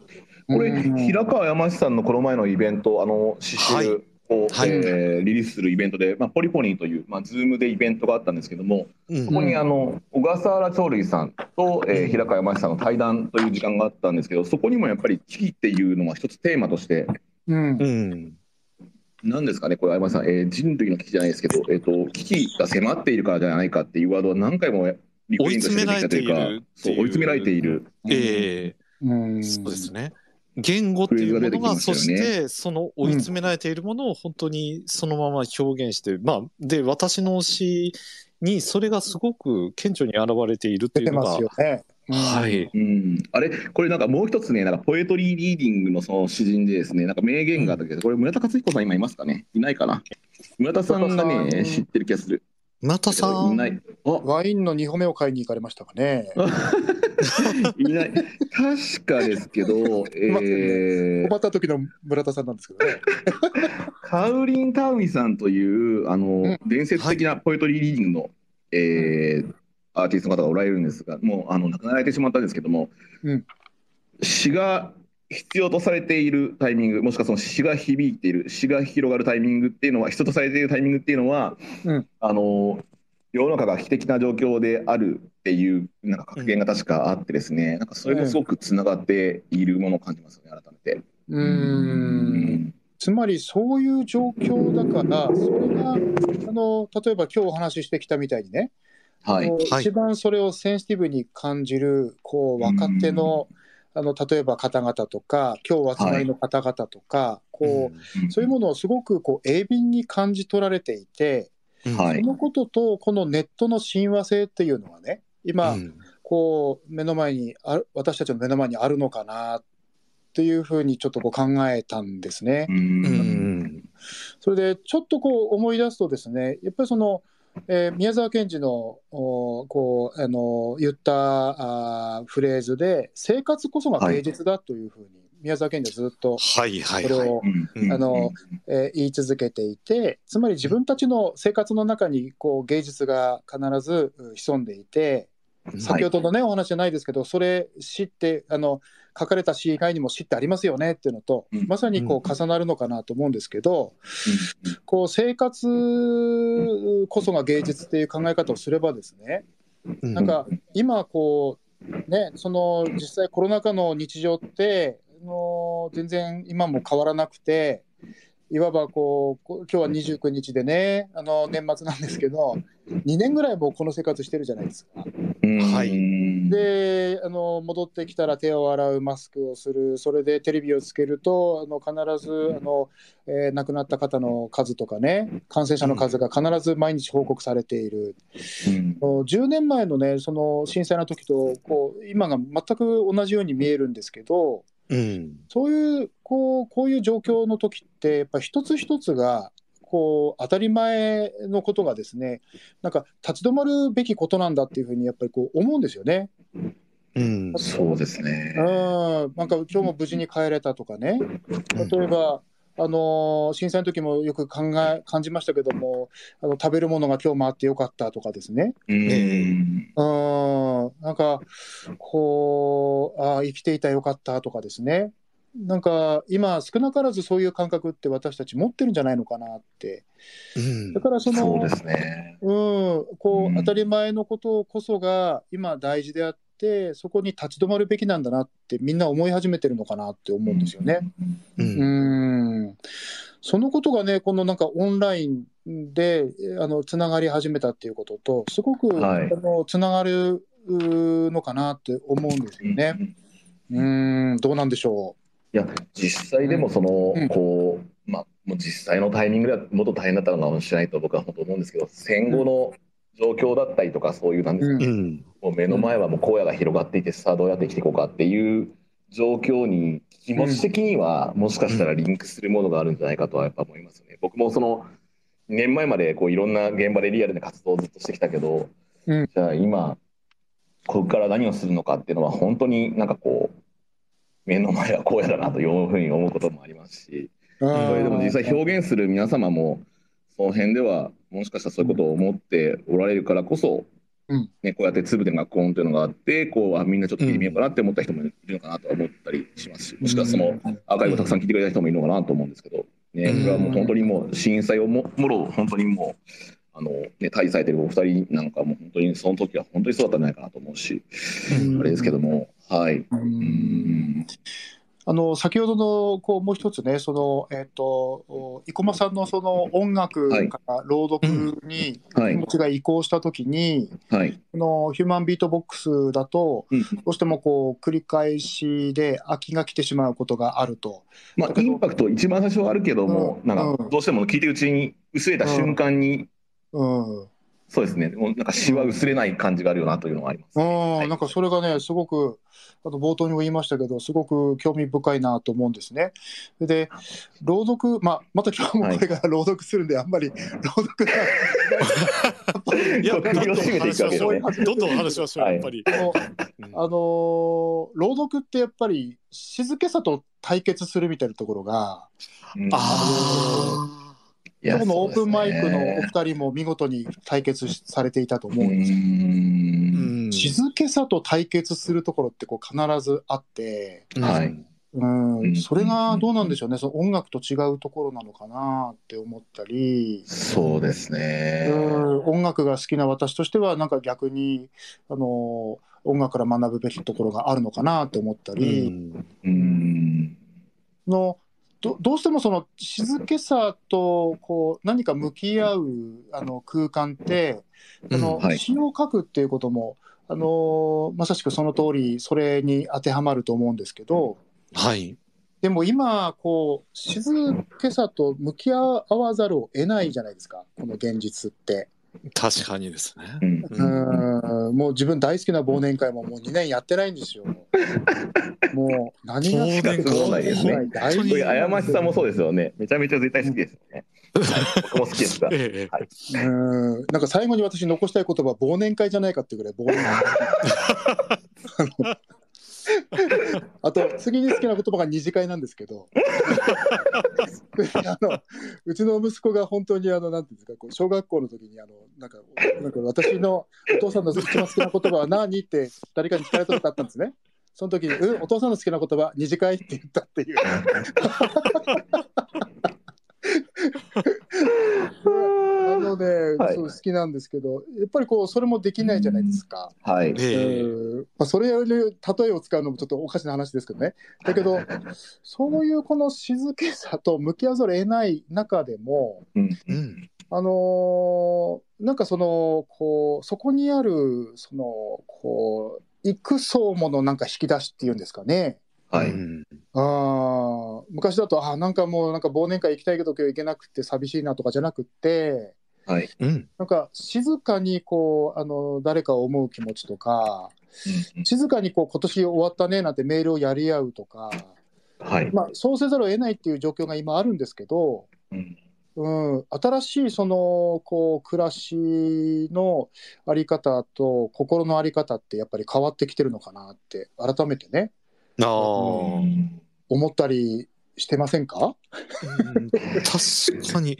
あのーうん。そして静けさとの対峙の中での朗読につながっていくんですけど、あの、私あの、その、生駒さんのその、えー天下一武道会みたいな、本当に表現の天下一武道会みたいな、違うマイクねはい。そのはい。渋谷オープンマイクの時に思ったのは、あの、その、詩の朗読っていうのがどこまでいけるんだろうというのを思ってたんですよね。他の表現と、うん。それこそ、あの、これは僕に対峙した思ってました。時に、なあの、決勝戦に行けるのが、まあ、4人なんですよ。4人いけるんですけれども、うん。3人は詩の朗読だったんです。それがすっごく自分の中では、なんていうか、ただ、その、見てたら、うん。あもう本当に納得というか、うん。ええ。そうなんですよね。流れとあのーかで納得で、だったんですけど、うん。これ僕が開催したからその詩人が高く評価されたとかっていうのはわけではなくて、えっとまあええ3名あのまずおられたんですよ、えー、と審査員が。1人は伊藤聖子さんで、で1人は渋谷のラジオの、えー、西武樹さん、えーで、はい。えーまあえー、と理事長ですね。で、もう1人はあのホフディランっていうバンドのあの小宮山由紀さんっていう3人で、割とこう、ちょっとばらけた感じで、あの3名で審査されたんですけども、だけど、あのー詩人がやっぱ残ったんですよ。そう。それがね、うん僕もね、これ、ちょっと意地悪な気持ちが割とあって、ごめんなさい、これ、本当、正直なことを言うと、詩人がこういうところに出て、ラッパーや弾き語りや、まあ、シンガーソングライター、あのクオリティが高いアーティストに並んだ時に、どこまでいけんねんってちょっと思う気持ちも正直に言うとあったんですよ、その時。うん。うん。うん。で、やってみたときに、で、うんあの実際その例えばスタンダップコメディではえっ、と清水、えー、博さんというまたもう本当プロでされてる方なんかも出られたりとか、ラッパーでも本当に有名なあのーなえーそうですね方なんかも出られてて。うん。いう中で割と僕はその決勝まで支持が残るのは辛いんじゃないかなって思ってた節があったんですうんそう正直言えば。はいはいはい。うん。でやっぱりさっき言ったそのキャッチーさやポップさってところでもかけてしまった時にうん。どうしてもお客さんもそこに行けないんじゃないかとかって思った節があったんですけどうん。やっぱり結果残った時にあこれは詩人のすごい魅力ってここにあったんだなってやっぱり思い知ったというか、うん。そうさっき言ったあの奥深さですけど、うんこれが残るんだ人にはちゃんとっていうふうなことを再認識した瞬間でしたね。それは自分で自分で実験してみて自分でし感銘受けるみたいななんか謎の展開ですけど。あの自分もまたちょっと種類が違うんですけどね、はい。違うんですけどあの、えっと、プロジェクト福島ではい。あの震災直後に、えっとうん。遠藤道郎さんと大友義秀さん、うん。3人で、遠藤道郎さんはい、えーあのプロジェクト福島というのをやってはい。もともとややるきっかけっていうのはその、えっと福島の子どもたちが避難をした避難先ではい。福島が来たから逃げろってこう言われたっていうこう残念な出来はいがああのまあ、あってう、ん。それで非常にあの腹が立ちまして、はい。あのまあ、腹が立ったというか、まずその当時なので許していただきたいんですけど、ねそれでその、じゃあ福島に人を集めてやろうみたいなことを、はいうん。あのえーちょっと3人とも違うんです、遠藤道郎さんは、もともはい。と最初の,、あのタイトルが、原発なんかクソくらいっていう タイトルだったんですよ。はい。だけど、それはお友さんとあの私でやめた方がいいんじゃないかっていうことで、あのあのそう名前じゃない名前になったんですけど、うん。それで、まあ、あの例えばですね、で大友さん、大友さんでやっぱりあの福島っていうのが自分のふるさとではありながら、はいあの東京で活動ずっとしてきて、あのあまりそんなにこう福島に愛着をそれまでは感じなかったのが、うん。えー震災を経験してものすごく福島にあのこう自分のあのルーツといいますかねあの福島に非常にこうあの、えー違うあの、えー思いを強い深い思いを抱いたっていうねあのやはりこう母親への思いと同じような思いを福島にうん。感じられたっていうね、まあ、さ3人とも全然違うコンセプトで集はい。まって、それで福島の東運動、えーとえー四季の里というあの場所で野外のライブをやったんですよね、夏に。はい、でその時にこう詩のつぶてを、まあ、朗読させていただいたんですけど、はい。うん。あのやっぱ内容が内容なのでうん、こうあの時ねあの、うん、と1000人とか2000人とかあの、えっと、会場に行ったんですけどはい。のみんな直立不動でこう聞いてうん。くださってね。それで、はいはい。私もあのこう朗読しながらですねこうなんていうか内容が内容なだけにですねこうみんなこう音楽にのなあの伴奏っていうか音楽コラボレーションなんで坂本龍一さんと大友義秀さんと私で3人でやったんですけど、はいあのこうの乗れるわけでもないしうんとにかく自分がこう朗読してるのを皆さんこう直立不動で聞いてくださってるっていう状況が1時間続いたんですよ。うん。それで、はい。私自身がこう朗読しててパッとこうあの客席見渡すとみんな直立動でそれを聞いてくださってるんですね。あの2000人とかぐらいの人がですね。はい。と自分自身があなんかすごいこうその逆にそれにあの圧倒されるというか。ううんん。うん、それでその後ろで坂本龍一さんがピアノを弾きながらあのえピアノの弦をつまびいたんですね。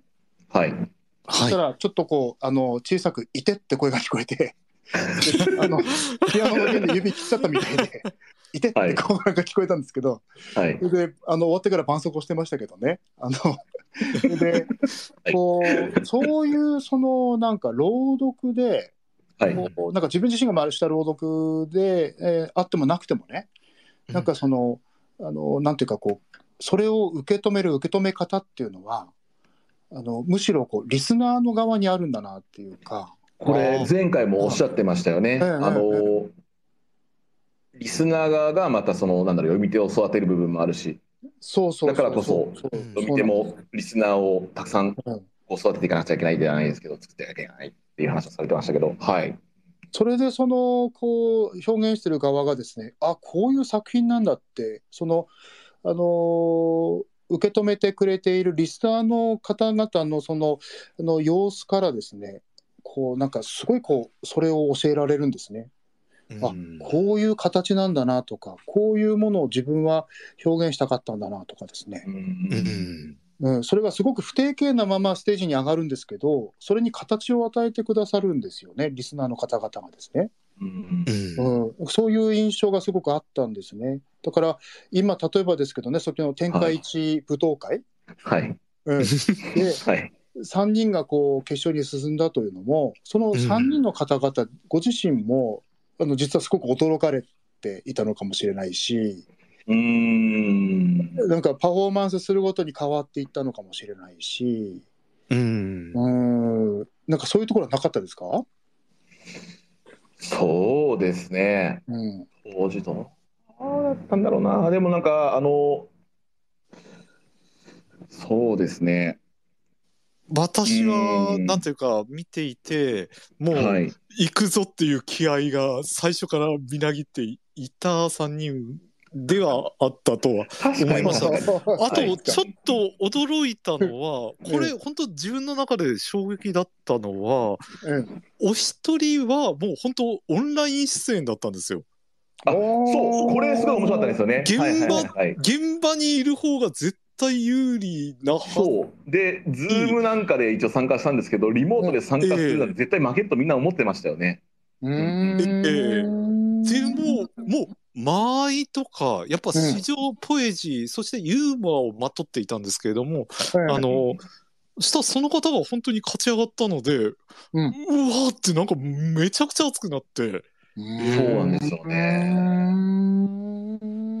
うんすごいでもこうんう可能性に満ちてますね、そのお話はね。ええあー。ちょっとびっくりしましたね。本当にその現場の方がやっぱり迫力という点では絶対上ですし、えね、現場で見ているその審査員の方やお客さんも、えうん。あのーね、絶対的にそっちの方がこうインパクトはあるはずなんですけど、そうではないんだなっていう。で、うん。なんだったらズームを通してなので、音声なんかそんなにいいわけがないんですよ、やっぱり。だけども、勝ち上がったっていうことは、うん。うん。いかにこの詩だったり、この内容っていうもの、そしてなんかこう奥深さになんか意味があるのかっていうのは、本当思い知った瞬間だなと思って。うん。そのですね。生駒さんはこう、はい。そのイベント術というかイベントの目論見としては、はい。こうもう書き書き回したいというか いろいろ仕掛けたいみたいな気持ちだったんですかこれね、まずね、これいろいろあるんですけど、これ実は一番最初の何かっていうと、この東急株式、東急さん、東急の株式会社さんのイベントコンペがまずあったわけですよ。うん。で、えっ、と、まあ、あのそこで採択されたら、そのなんだろうな、うん。えっと予算も出るし、こういうイベントもできますし、なんかこういろいろ宣伝しますよっていうのがあって、あ、じゃあ、うん。そこに、えっと僕の中ではこうオープンマイクをやれたらいいんじゃないかっていうので、えー。でそして渋谷の街行く人たちにこうなんだろうな、えー、と本当普通の人がマイクを握った瞬間何が起こるのかっていうのを見てみたいんだっていうことをやろうとしたんですけど、うん。コロナで全然そのなんだろうな一般の人がこう、えーライブハウスとかに来るような感じの空気じゃないよねっていう状況だったんですよね。それで、あじゃあ、まあ、なんかこれターゲットを変えてじゃあアーティストがマイクを握るっていうふうにしたらどうしようかなって思った時に、うん。あもうこれはスラムというそのまあ天下一武道会みたいな大会にするしかないって思ってしかもそれをちょっとこううんオールジャンルにしたら面白いんじゃないかなって思ってやったのがあったんですけどでもまあ心の底でうん詩人がどこまでいけるのかっていうのはちょっとあの考えてた節はありますよね。ちなみにその時どこまでいけるんだってその時出ていましした石渡君さんもいらっしゃいますね。た。あ、そうです。石田時さんもいらっしゃる。あ、本当だ、こんばんは。こんばんは。いやこれあのあの視点がですね変なんですけどあの僕やっぱりこう今まで僕自身はパンクから始まって今もずっとボーカルやってますけどパンクから始まってヒップホップのイベントやったりとか、ビジュアル系アイドルとかっていろんなジャンルをこう混ぜてきてっていうところでたどり着いていってるっていうところがあってそういう中で並べた時に実際今僕はこうやってはポエトリーリーディングのことについてハマっているけども、うん客観的にこれは評価された時どうなのかなとか、まあ、これ並べた時にどういうふうに見られるのかなとか、どういうふうに自分を思うのかなっていうことを試したかったのはやっぱずっとあったんですよね。でも結果的にやってみたら、うん。なるほどと。これは結構すごいジャンルだぞみたいな、うん。これは危険なジャンルだなっていうのをなんか再認識したというか。うん。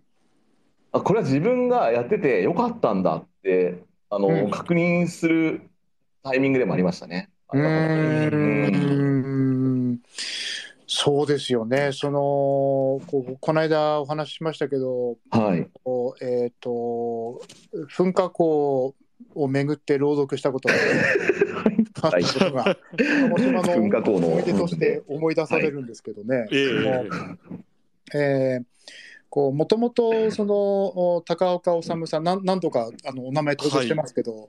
えー平川さんと共通のおしえー詩人なんですけどね。鹿児島を代表するえー平川さんと同じ、えーあの鹿児島の代表的な詩人といいますかね。それでその、えー高岡さんがこう詩のセミナーを開きたいということで、うん。あのそれでそのセミナーにあの私呼んでいただいた時にもともと打ち合わせで冗談半分に「いやー鹿児島って言えばやっぱり桜島なんで、その噴火口の周りを巡って朗読したいですね」って冗談で言ったんですよ。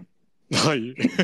そしたらあの当日行ってみたらそのちらあのえ当日のこの2泊3日の内容だったかなそのパンフレットをいただいたんですけど、うんはいあのちゃんと和合領一噴火口一周朗読ツアーって書いてあってでバスまで用意されててそれであのなんか私一人があの前に座って後ろみんなその参加される方々がバスに乗ってで本当にこう、あの5箇所ぐらいあの、うん。噴火口の周りを回って朗読させていただいたんですね。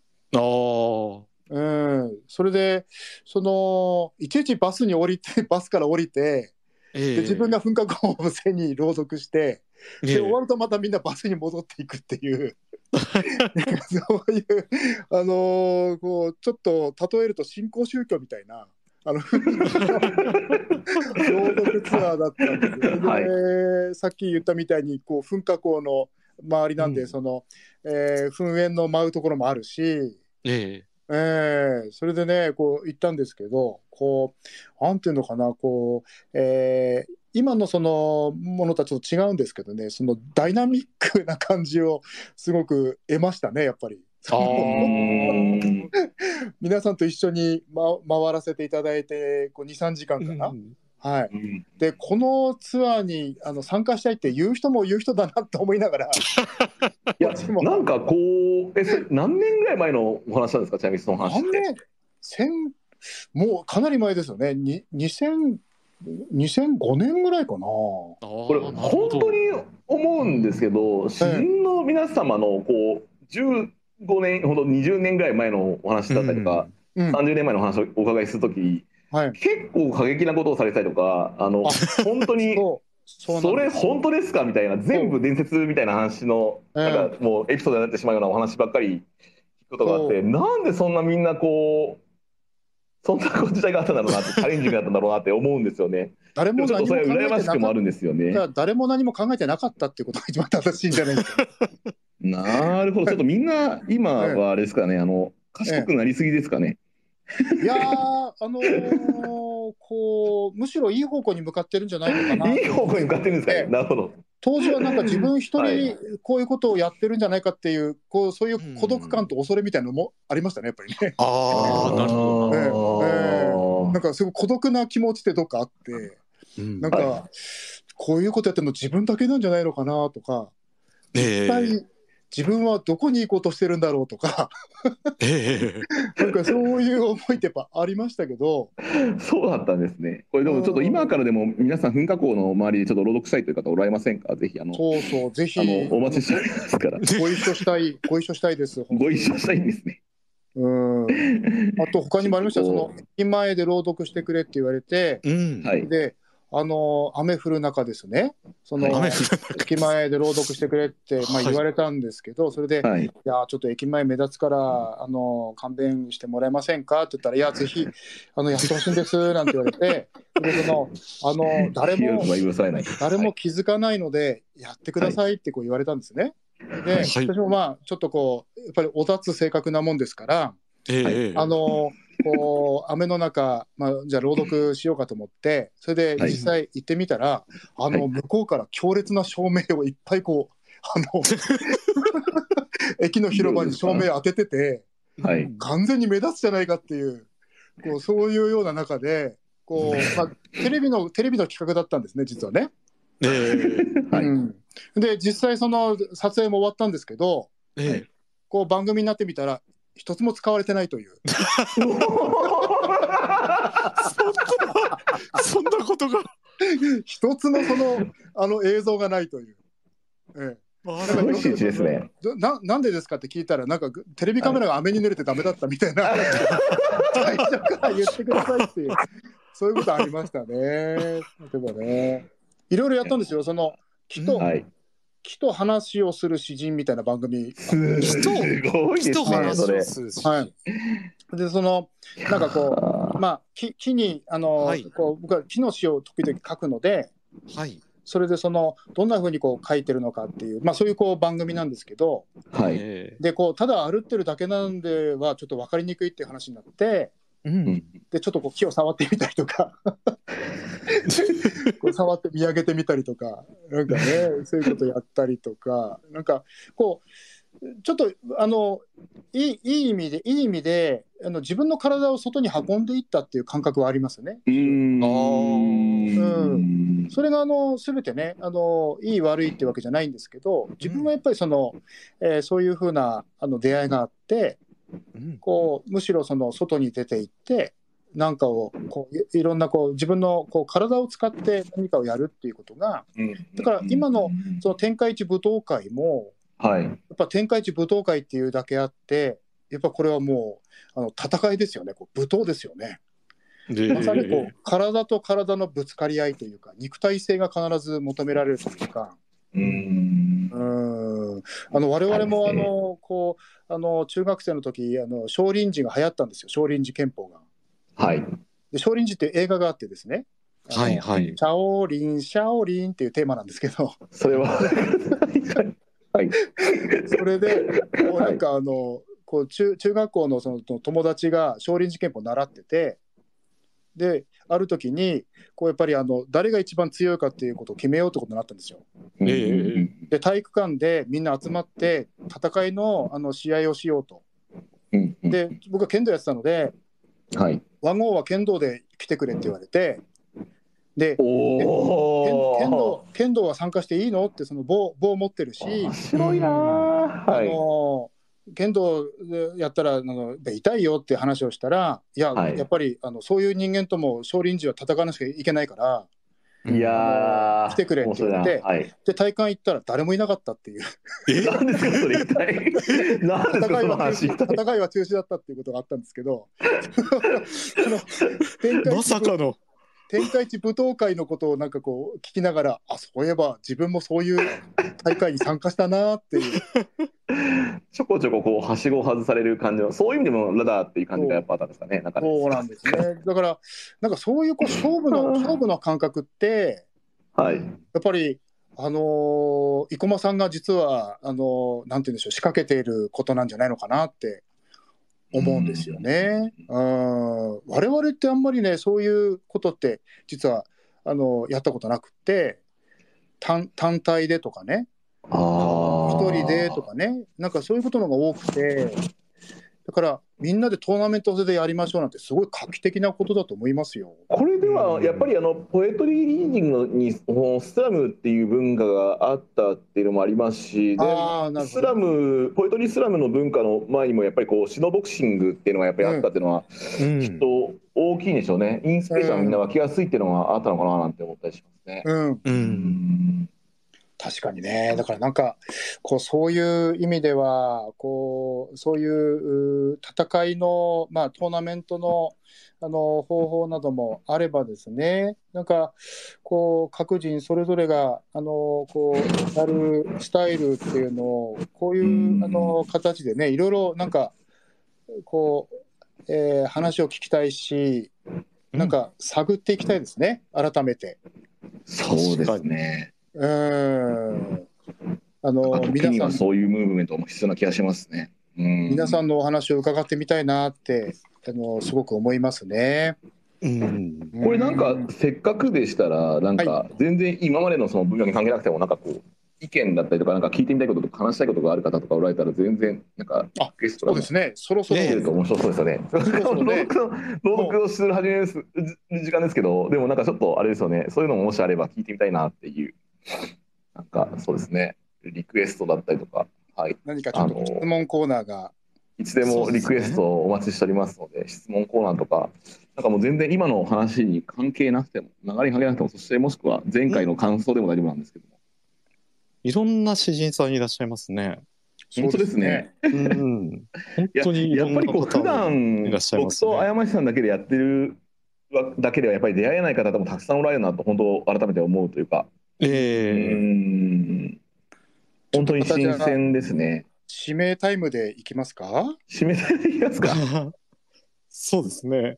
そして、あの、はいもし皆さんよろしければ、あの、ツイートでね、えー今から、なんか、えーここにリクエストで上がれるよ、みたいに、えそうですね。ぜひ、ーシェアして、ツイートしていただければと思います。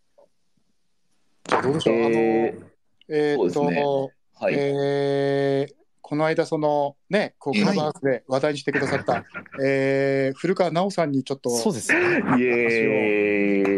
北海道の谷川俊太郎さん公認のえー新カフェ店主のあ古川の奈緒雪の話をしてしまいましたが、あの北海道の本場の雪の話などもしていただけたらと思うんですが、そうですね。いかがですか、古川さん。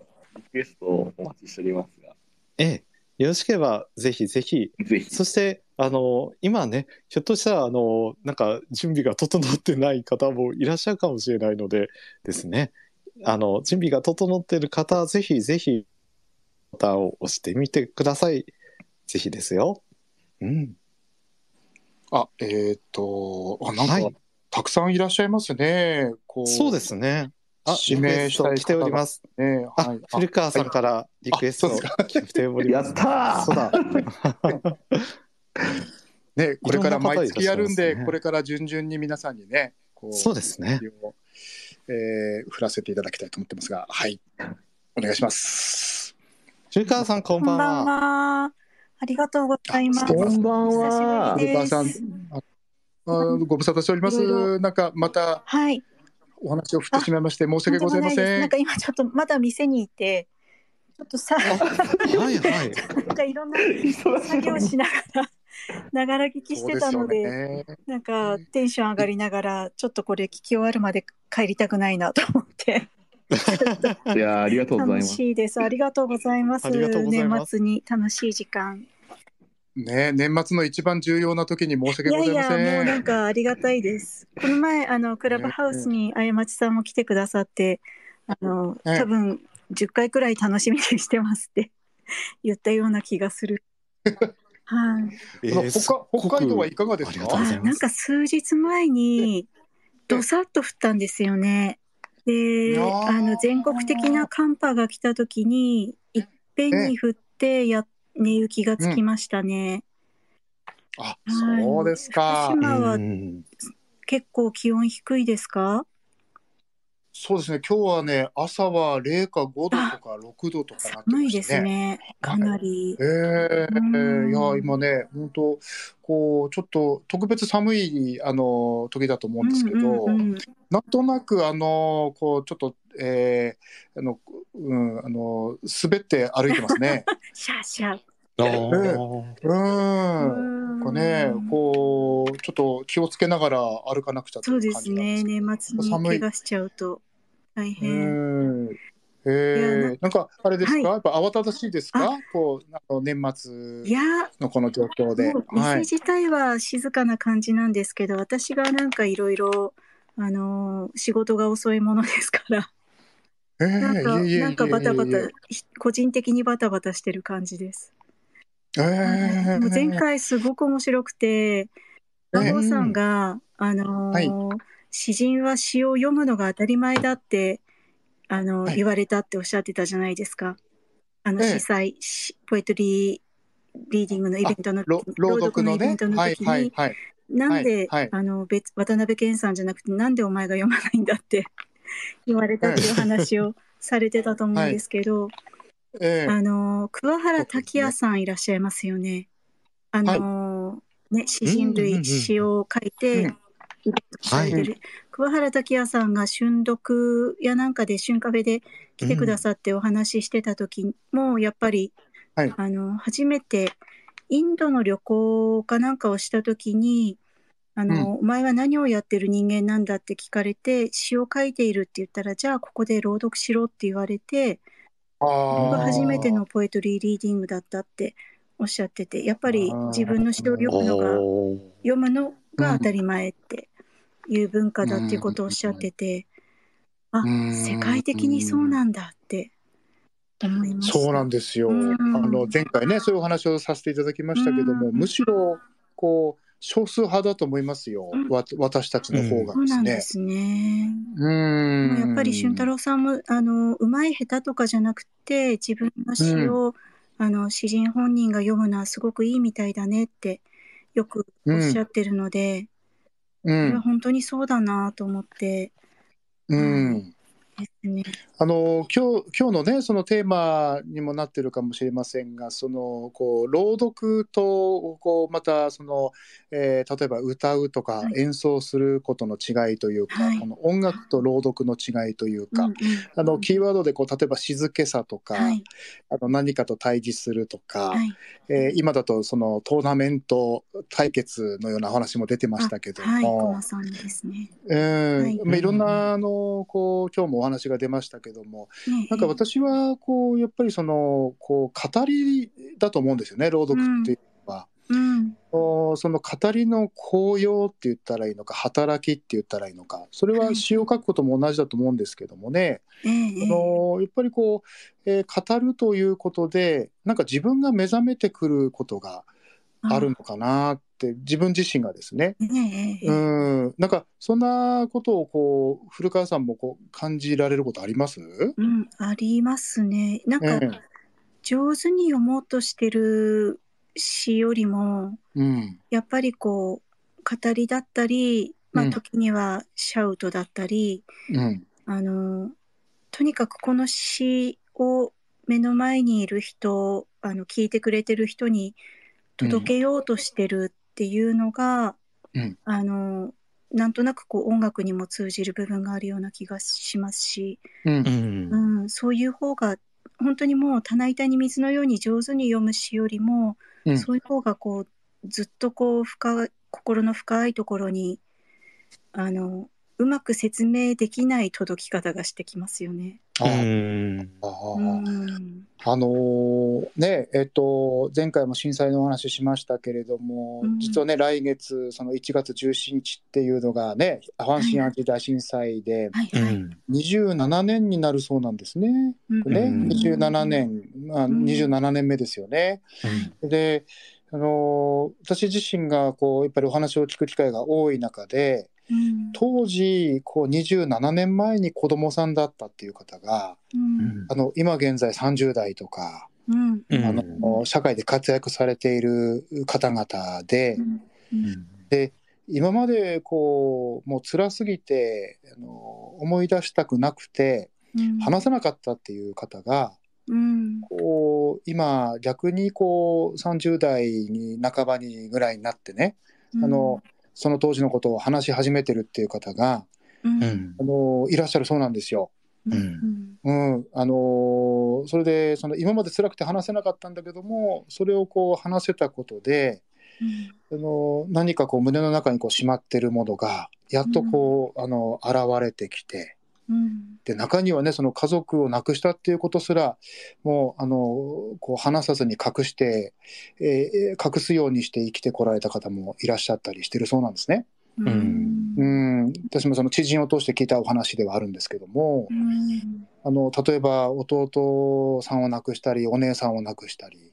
うん。であの実は弟がいたんだとかね実はお姉さんがいたんだって話を27年経ってからされる方がやっぱりいらっしゃるそうで。うん。だからなんかそういうことってね平川さんねこうはい。前回もねこう熊本の話もされましたけどね、うん。なんかやっぱあるんじゃないですかね。えー。語るっていうことにね。うんあの、ちょうど震災、あの、くあの、阪神淡路島大震災、えー私の姉が本当に、あの、えー被災しているんですけれども、うん。えーその時、当時大学生だったんですけれども、うん。えーそうですね、えーその当時のことっていうのはなかなか、まあ、話されることもなくて、うん。だったんですけれども、うん、だんだんと話し始めて、そして、えーそれが、まあ、なんていうか、うん美化されるわけでもなく、いろいろと極限状態になりながらの中で、えーうん、こう、分け合っていく心のなんか、えーすごくものがありますね。そこにすごく、なんか、歩んでいく、そこにポエジーがものすごく表現されているようで、ううんん、うん考えさせられています。うん。あの、うん。古川さんのこうあの旬カフェね、はい。あのえっ、と札幌で、えーはい。お店をずっと続けられてあの、はい。い、らっしゃるそうですが、お客さんはどういうお客さんが来られるんですか？あ一番最初の時はやっぱりあの、うん。谷川俊太郎さんのファンの方がうん。圧倒的に多くて、まあ、あうん。のあまりにもニッチなコンセプトなものですから、うんなかなかあのお客さんが増えるのは難しかったんですけどえ徐々にあのスタッフがビーガンでビーガンスイーツ作ってくれたりとかそういう体に優しいものが食べられるっていうことをうん。目指してきてくださる方も多いですね。ただやっぱり詩を読んだりうん。うん。あの書いたりえっ、と時々まあ今ちょっと,、うん、とリスナーさん見てないからわかんないんですけど、うんえーとはい。町田町田澄さんもよく来てくださいますし、ううんんあのー結構詩の朗読イベントをやられる方とかうん。あと本を出したいっていう方もあのいらっしゃいますね。私が編集者だっていうのもあはい。ーあのまあそんな本当に隅っこの方で地味にやってる人間ではあるんですけど、それ私でもお役に立てるみたいで、あのうん。いろいろ相談してくださる方もうんそうですね。先ほど出た町田澄さんという方は、あの、はい。非常にユニークですよね。あの、ポエトリーリーディングや朗読もされている、あの、漫画家の方で、そうですね、はい。あの時にもすごくユニークあのいらっしゃった方ですね。あ、そうです、そうです。はい。はい。シーレさんと一緒にい。らっしゃってた方です。はい。はい。はいはいその後私もすぐフォローいたしました。あありがとうございます。ありがとうございます。なんかあの彼女自身も詩をあの最近書き始めたんですけど、もともと漫画家さんで朗読が好きでっていう、まあいろんな表現をされる方で、うんあのただポエトリーリーリーディングっていうのはあの札幌ではないねっていう話をうんあいら町さんとされてたんでしたっけ？はい、そうです。でそれで生駒さんはい。にも手伝っていただいたりしてってアドバイスいただいたりあの先ほど名前が挙がってた村上さんにもいろいろ教えていただいたりしながら、うん。えー、とポエトルっていうイベントをポエトリーリーディングのイベントを旬カフェで開催してくださって、あーそうですね。本当は2回目僕ねあの東京からお伺いして、あの札幌でイベントやろうっていう話をしてたんですよね。だけどちょうどコロナになってしまって。本当に。そう宮尾節子さんと一緒に宮尾節子さんもその時にこうね参加できるかもなんて話をしてたんですけど。そうなんです。本当に全部宮尾さんにもお会いしたい。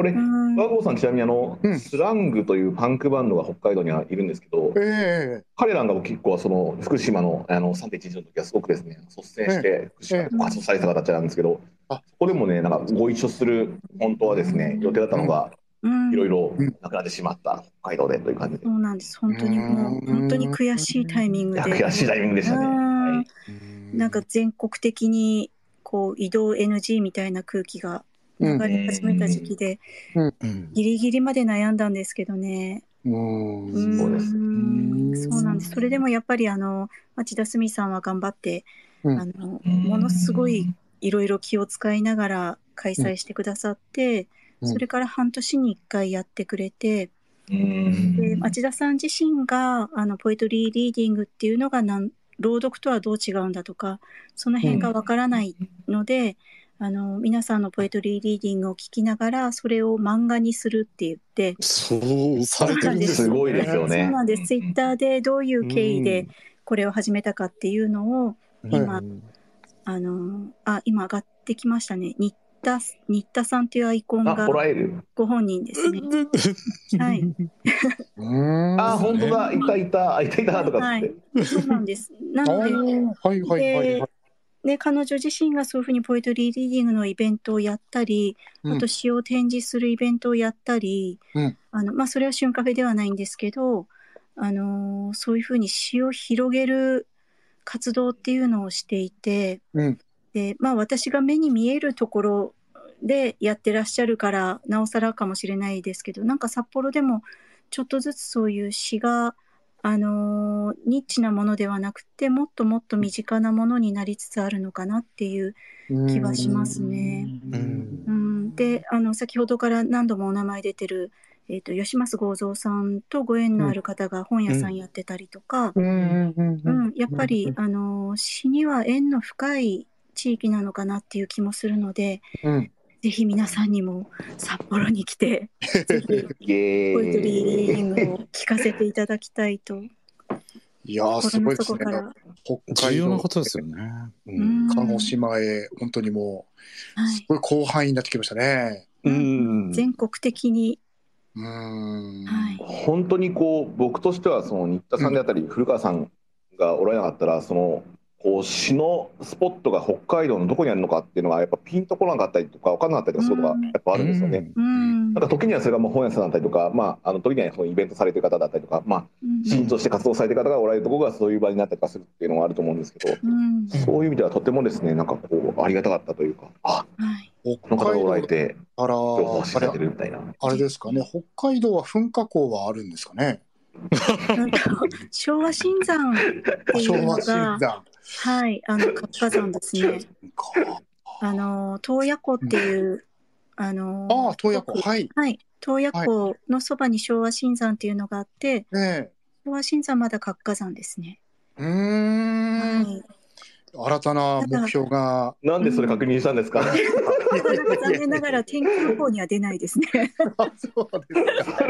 それやっぱり噴火口でやっぱ朗読するというのを回収するためなんですか、やっぱりあそうかそうかああと、登別とか？登別。うん。うーん。まあ、そうですね。登別はいいんじゃないですかね。えーでもどなたかいご一緒してくれないとちょっとやっぱり一人はちょっと寂しいあ行きます行きます。あ私行きます。あの、旬カフェでもガンガン宣伝します。いやいやいやいやはい。なんかメディアの人とかいるといいですよね。えーいやーはいでもね行ってみたいですね。ぜひうん、ねお待ちしてます。もしよろしければですけど、はい新田さんもうん。あの上がりませんか、今もあれでしたら、ぜひ。はい。ええ。なんかこう、新田さん、どうぞ、いかがでめちゃすかめちゃ暑いじゃないですか。あと、もしよかったら、ん町田澄さんアカウントでね、上がってそうでくださいと。すね。それはあれだそうだけど、そちらでも、夏美さんはアカウントの方がわかりやすい。そうですね。うん新。田さんごめんねアカウ。ント、急に、急に振っちゃってごめんなさい。なんか、もしあれでしたらっていう感じで。いや、でも、ガンガン、ガンガン、あの、さっきから、えー、あの、なんていうか、スタンプ押してるので、あスタンプ押してるノリノリだと思うんですよ。ですか？ええ絶対ノリノリだと思います。もいいんじゃないですかね。そうですね。ええうん新田さん、新田さんいかがでしょう？リクエストボタンなどお待ちしております。あお、煽られる。新田さん見直すの。新田さんがいなくなって、恐ろしい配信ですよねこあ、れね。町田澄さんがあ町田ってきまし澄先生が、あ、本当だ、リクエストが先生町田澄先生、やった町田澄先生がいらっしゃってる。町田さん、町田さん、こんばんは。こんばんは。どうも。こんばんは。すいません、無茶ぶりをしてしまって。こんばんは。こんばんは。アカウントを間違えました。すごい声がめちゃ反響してますね。なんだろう、こ今、はいお風呂場ですか？反響してるのは。今、お風呂、お風呂中でして。あ、すいません。う。すいません。今日の今日のキーワードの一つがお風呂場なんですよね。お風呂場ですね、確かに。えーお風呂場だと変なテンションになるってやつです。そのために。いや、でもすごい、あの、改めて町田さんがされてること、やっぱり古川さんの存在がね、なんかこう、大きいなと思っていて、うんうんうんううん。ーん。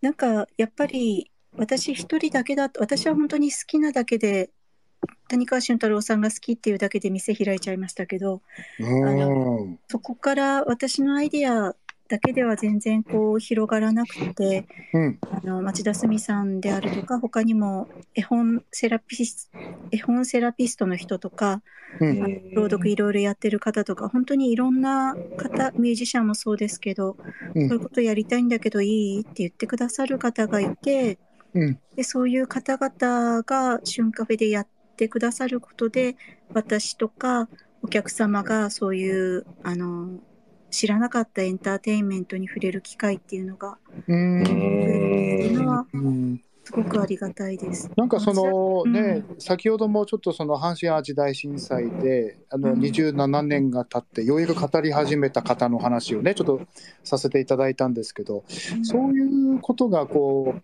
あるのかもしれないですね。そのいわゆる語りっていうのがこうそれをこう分かち合うという、うーん。あそうですね。うん、それをリスナーの受け止める方々が分かち合う気持ちを持っているとうんあのそれをこうあの皆さんが耳を傾ける雰囲気ができてきて、うん。うん、それが例えばね前回も話しましたけどヨーロッパ海外などではもともとそれが素養としてあるのかもしれないしうん。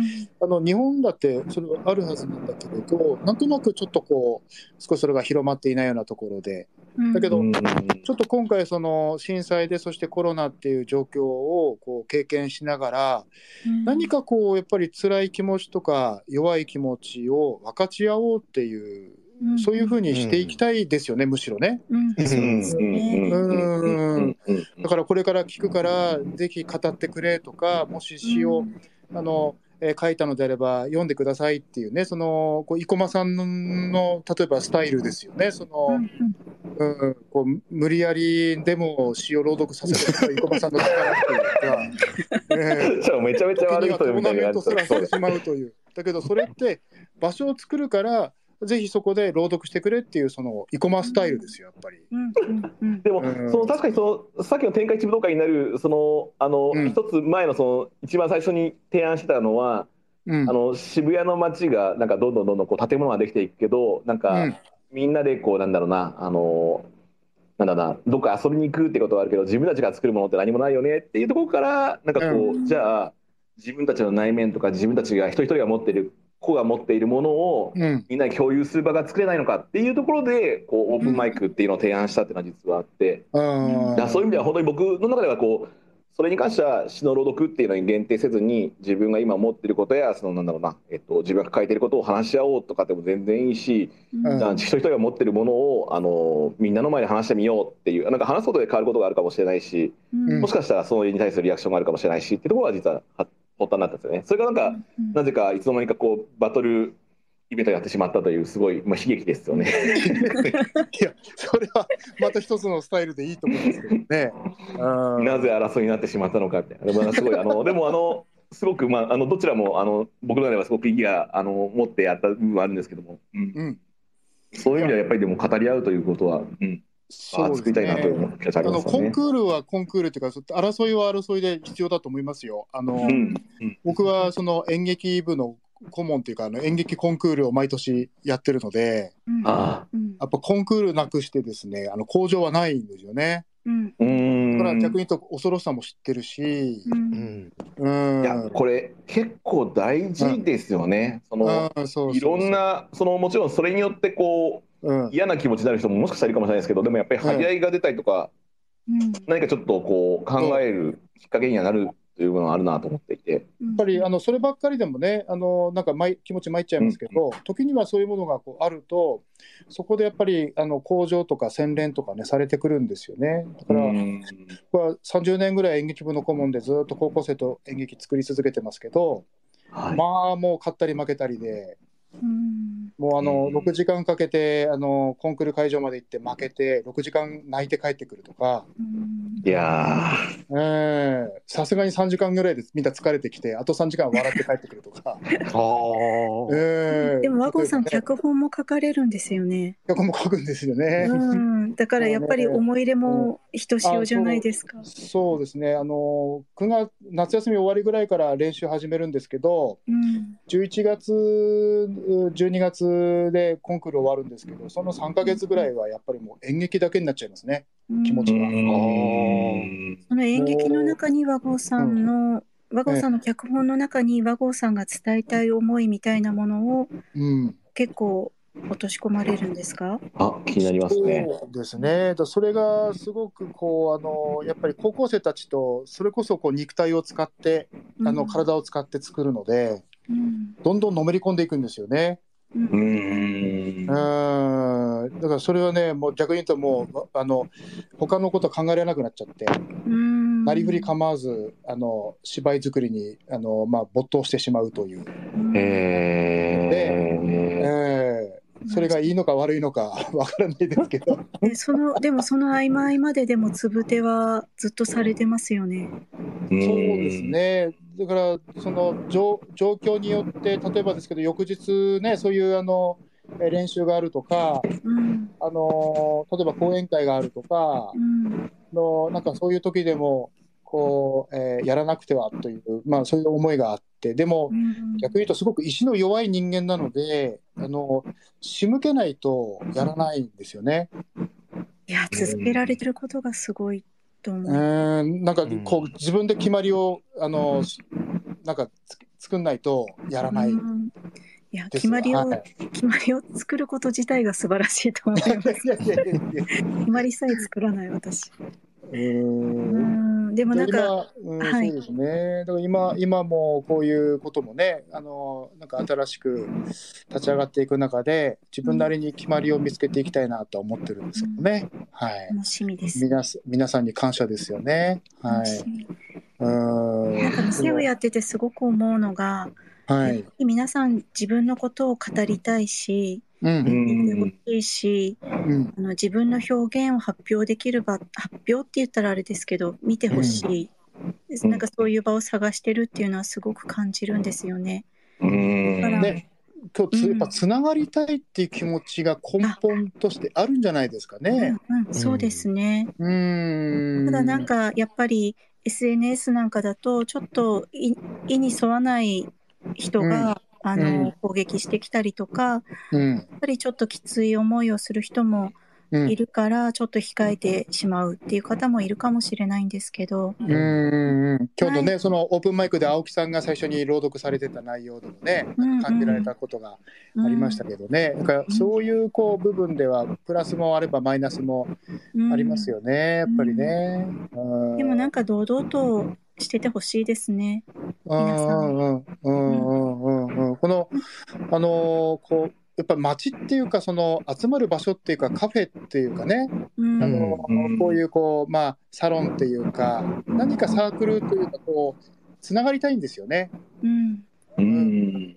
でそれがこうあの街に今出ていこうと思っても出ていけなくてもうん何かつながりたいって思いっていうのはみんな根本的に持っててうん。うんあと形を変えてきているのかもしれないし、うん。うん、それがその詩をの真ん中に置いて人生を語り合うことにうんだんだんとこう私たちはなっていくのではないかなとうん思ってるんですけど、うん。いかがですか？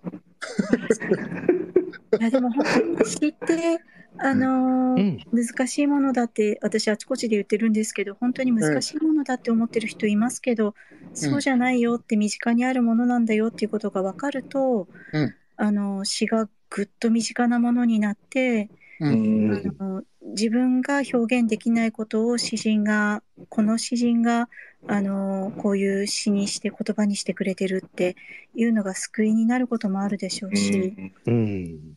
なので、あの、さっきすいません、ちょっと話が飛んじゃうんですけど、はい。これからこういうことやりたいとかってありませんかっていう、うんあの、お話があったと思うんですけど、はい。例えば、例えば和合さんの、うんあの、詩のつぶてであるとか、トランジットであるとか、うん。あのーまあ、何でも、誰かこう一人、みんながこう一冊の詩集を持ち寄って、うん。好きな詩を語り合うとか、私の。私の友達で一人こう詩をおみくじ読みっていう言い方してるんですけど、おみくじ読み。そうなんです。毎朝手元に詩集を一冊置いておいて、ええ毎朝パッと開いたページをあうん。のおみくじとして読むっていうことをやってるいいですね。いるん大ですけど吉読みとかですね。そうなんです、そうなんです。あの、本当に自分から探さずに行くっていうのが、え人のすごくいい出会いになるみたいで、ええなのでなんかそういう一冊の詩についてみんなでこうワイワイ、あ、一冊の詩集について語り合うみたいなのもえいいなとかうんうんうんうん妄想してました、さっき。ああ、面白いですね。うん、あの、なんかすごくそういう、こう、あの、思いをこう抱いて感謝したことすごくありますね。あの、えっと、昔、えー吉祥寺だったかな、クアランカカフェというカフェがあったんですけど、うんうんうん。そこで、あのーこう、えっと、毎回朗読会を、え2ヶ月に1回とか、最初は毎月やらせていただいてたんですね。うんはい。で、あのー自分のこう詩を読んでくださる方がやっぱり来てくださるんですね。うんうんで、あのーなんか、こう、その、なんていうのかな、自分のこう読んだ詩を、なんか一緒にやっぱりうなずいてくれるというかですね。うんあの私こう読んでる時にどこかで一回うなずく部分があるんですけどうんはい。だんだんこう皆さんもそれをこうなんかあの、えーなんていうのかなだんだんこうおお互い同じところでうなずき合うようなところがあったりしてうん。あの例えばですけど3連目の3行目あたりで一回うなずく癖が自分があったりするとみんなも一緒にうなずいてくれたりしてなんかねすごくこうそういう思いを抱いたことがあります。そのうん。自分の書いた詩集じゃなくてもね、あの、うん。他の方の詩集でも同じ思いになると思うんですよね。ライブですよね。うんうんなんか、おみくじ読みもいいですね。はい。なんかおみくじを見てすごくいい楽しみ方ですね。詩の詩との触れ合い方がなんか、うん。はいうんそうなんです。うん何か、こう、そういう意味では、えー新しい、その本当におみくじ引きながら読むとか、うんそんな気持ちで 何かこう新しい読み方をいろいろこう探していけるといいですね。はいはい。うんなんかいろん確かになんかこうみんなが偶然開いたページの詩を読むとかってちょっと面白そうですよね。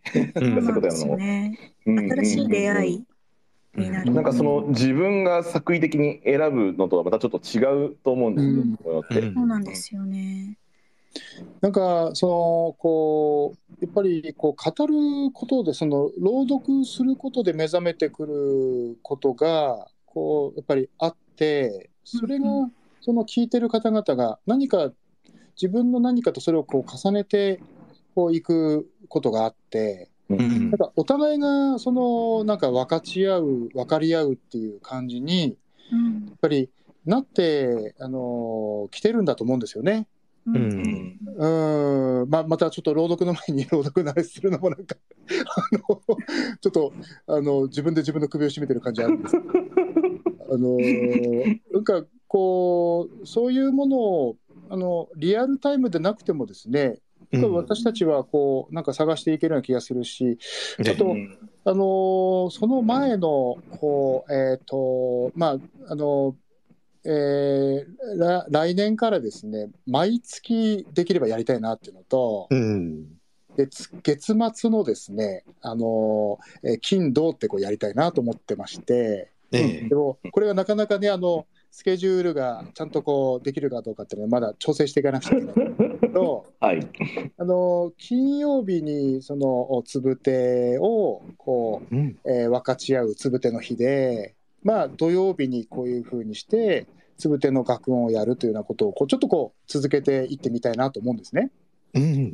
うん、で2日連続じゃなくてもですねあの、金曜日だけ参加する方もいれば土曜日だけ参加する方もいらっしゃると思うんですけどそれをこうあのリファレンスであのうんつぶての日でもつぶての学音でもこう後でこう見ていただくこともできると思うのでうんうんうんなんかとりあえず続けていくってことですかねまずね。重要なことですよね。う。うんんなんかこうみんなで決まりを見つけていくっていうことかもしれないですよね。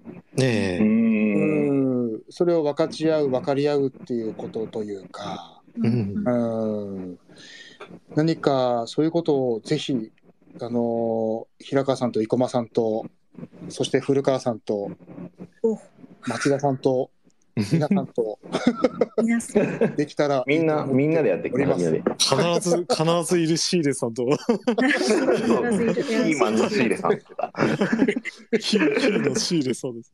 えー、レさんのなくしてこの会はありませんでしたのでね。うん。そうですね。えーね、本当に今日もこのね29日というこう重要な日に50人近くの方がですねそうですね。先ほどは60人超えてました超えてましたかうんまた2時間45分ほどお付き合いいただいてそうなんですよね。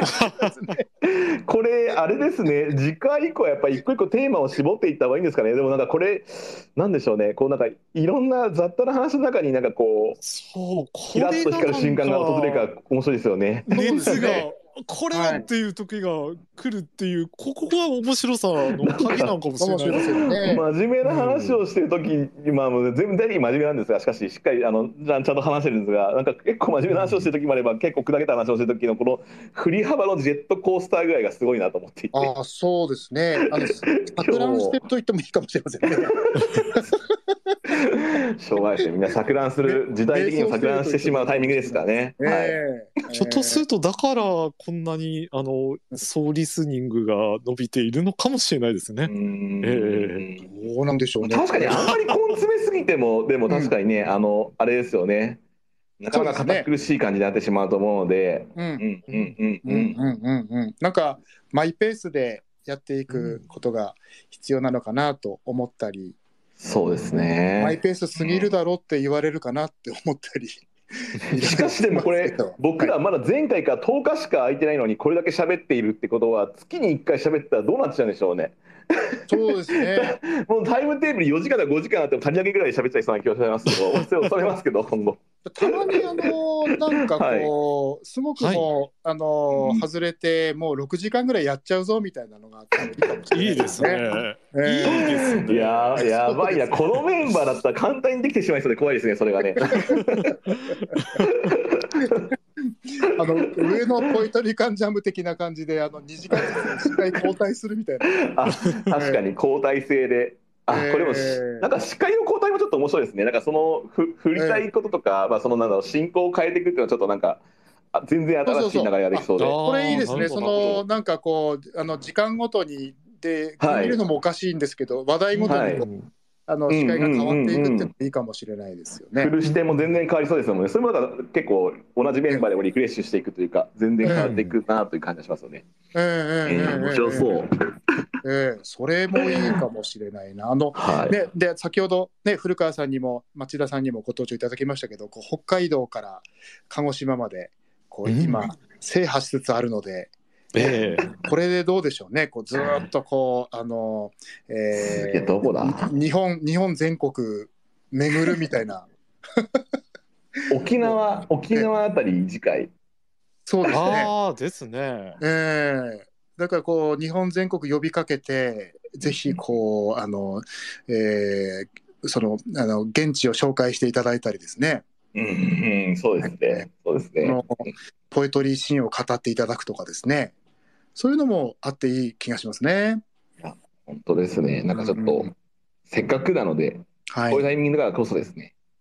何しろね、あのなね前回も2時間45分で、今日も3時間ぐらいになってる感じかもしれませんけど、まあ、時間はたっぷりありますからね。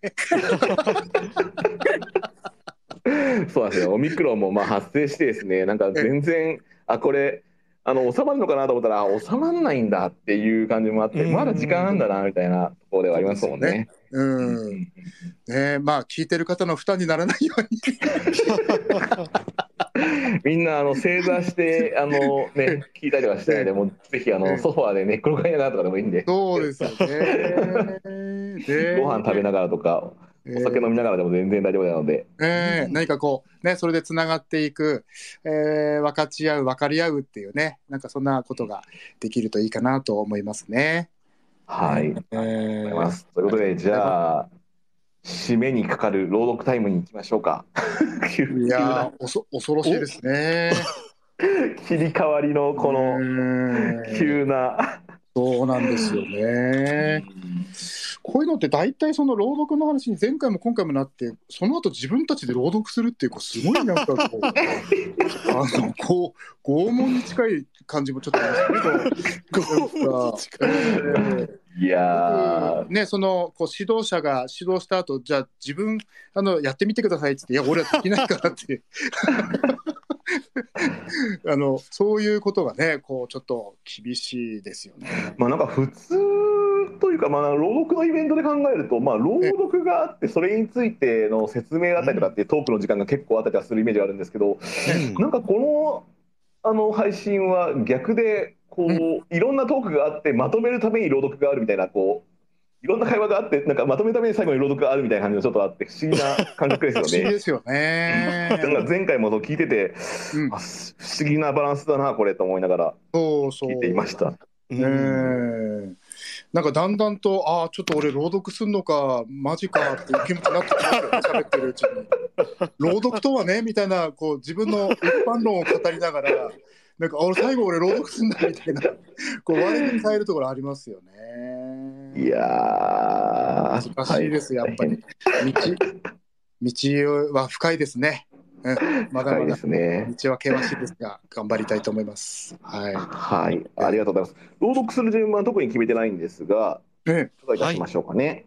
じゃあ、はいちょっと今回私が先に読みますか？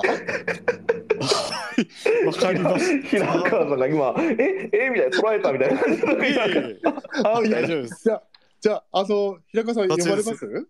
いえバッチリですよ。カジュアルだ。はいちょっと先に私が読みたいと思います。承知いたしました。ありがとうございます。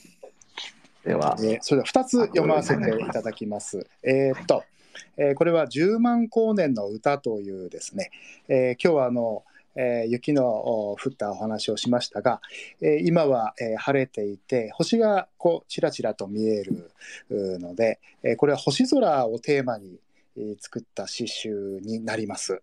えーっと佐々木隆さんといううえー星の写真家、えー宇宙の写真家、えー星空を撮るためには、えー全世界どこへでも行くという方なんですね。で、えー全く明かりのない、あのアフリカの原生林で、えー一人、えー星空を撮りに行くという方で、えー危なくないんですか？って言ったら、すごく危ないと言ってましたね。えー動物とか怖くないんですか？って言ったら、目の前を、えー象が通ったなんていう話も聞かせていただきましたけども、えーその、えー宇宙を写した写真を見させていただきながら書いた、えー詩がいくつかあります。この星に、ある人は言う。星は悲しみを知っている。ある人はつぶやく。星は寂しさを隠している。ある人は断言する。星は涙の味がする。ある人は囁く。星は祈りを包み込んでいる。ある人は歌う。星は希望の調べをもたらす。ある人は大声で笑う。星はいつも静かに光り輝いている。ある人は押し黙る。星が今日は一つも見えない。ある人は急いで旅立つ。高いところへ登る。さよなら。ある人は産声を上げる。さっきまで星だった。おはよう。どの星にも夜明けがあって、どの星にも新聞が届いて、どの星にも白い鳥が渡って、どの星にも冬があって、どの星にも坂道があって、どの星にも丘があって、どの星にも僕がいて、どの星にも君がいて、どの星にも小さな犬の影。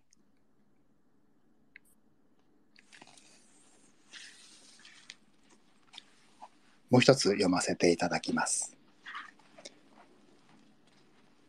旅立ち。さようなら、私の昨日よ。私の息よ。私の髪よ。さようなら、私の影よ。私のささやきよ。私の足跡よ。さようなら、空の向こうへ、山の彼方に消えていく私よ。輝く星たちの、なんという新鮮な旅立ちなのだろう。もう少しだけ、行かないでおくれ。夜明けの雲へと、紛れないでおくれ。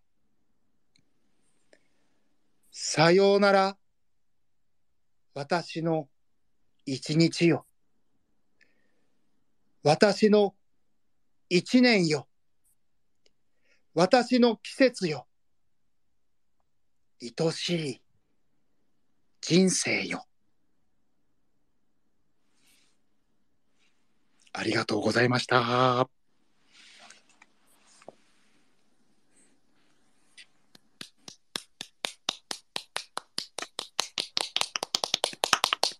りがとうございます。ありがとうございます。ありがとうございます。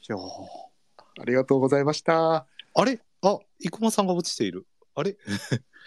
いや、やっぱ、見事ですね。この後、この後私なんですね。えーというのもなかなか、いや、詩人あるある、最初と最後が嫌っていう 本当にでも、あの、うん、この和合さんの引き出しの広さと、そして心の奥底に広がっていく、この空間、いや、打たれていきますね。いやいやいやうんいや、えー本当に。精進したいと思います。いや、ありがとうございました。ありがとうございます。すいません、あの見事に朗読中に落ちてしまうという、これ、毎回、毎回、前回はそうなんですけども、落ちてしまいました。ごめんなさい、戻ってきます。いや本当に前回の朗読とまた全然違って、この本当に北の広さを感じてしまい、はいいやー、ありがとうございます。皆様がとうはご容赦に改めて拍手を。拍手じゃないんだよねありがと。うございました。100点拍手3スタンプなのかな？100点スタンプみんなのスタンプガンガン送りましょはい。では、本日のこの約3時間に及ぶイベントの締めを、急に、急にいろんなプレッシャーをですね、あの全部をもう全部乗せしていくんですけど、はい。今日も手応えたっぷりでしたね。やーいい時間だったな。これはもうなんかきっと最後に締めくくる素晴らしい朗読は こんなはいとです。最後のはい。まとめというまとことでめということです。ね。それでは平川山さんよろしくお願いします。はい。よろしくお願いします。あの、途中、えー聖書からの引用聖句がございます。えーよろしくお願いいたします。私の重力。幸いなるかな。心の貧しき者。天国はその人のものなり。幸いなるかな。悲しむ者。その人は慰められ。幸いなるかな。柔和なる者。その人は地を継がん。幸いなるかな。義に植え乾く者。その人は悪ことを得ん。幸いなるかな。憐れみある者。その人は憐れみを得ん。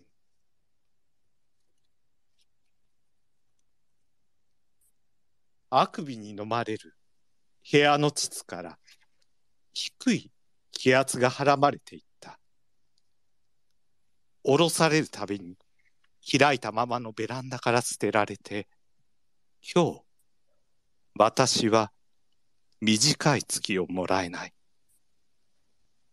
かがめた腰の深みになだれるペチュニアが鈍んだんなむさぼりを見ている。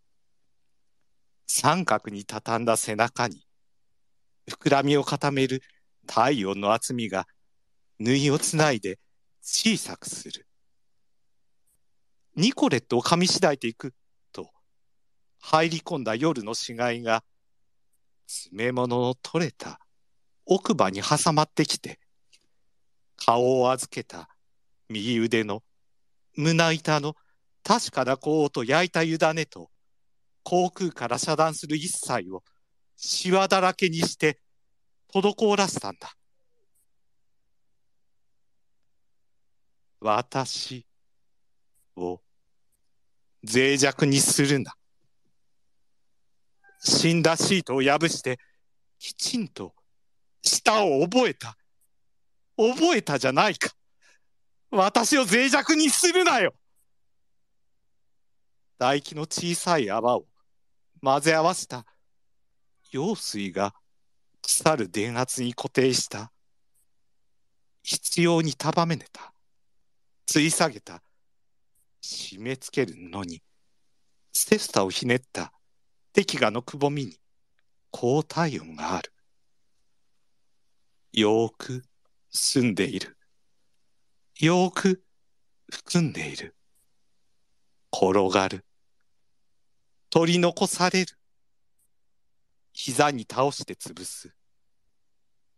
いつも、絶対、だけが、絶対にない。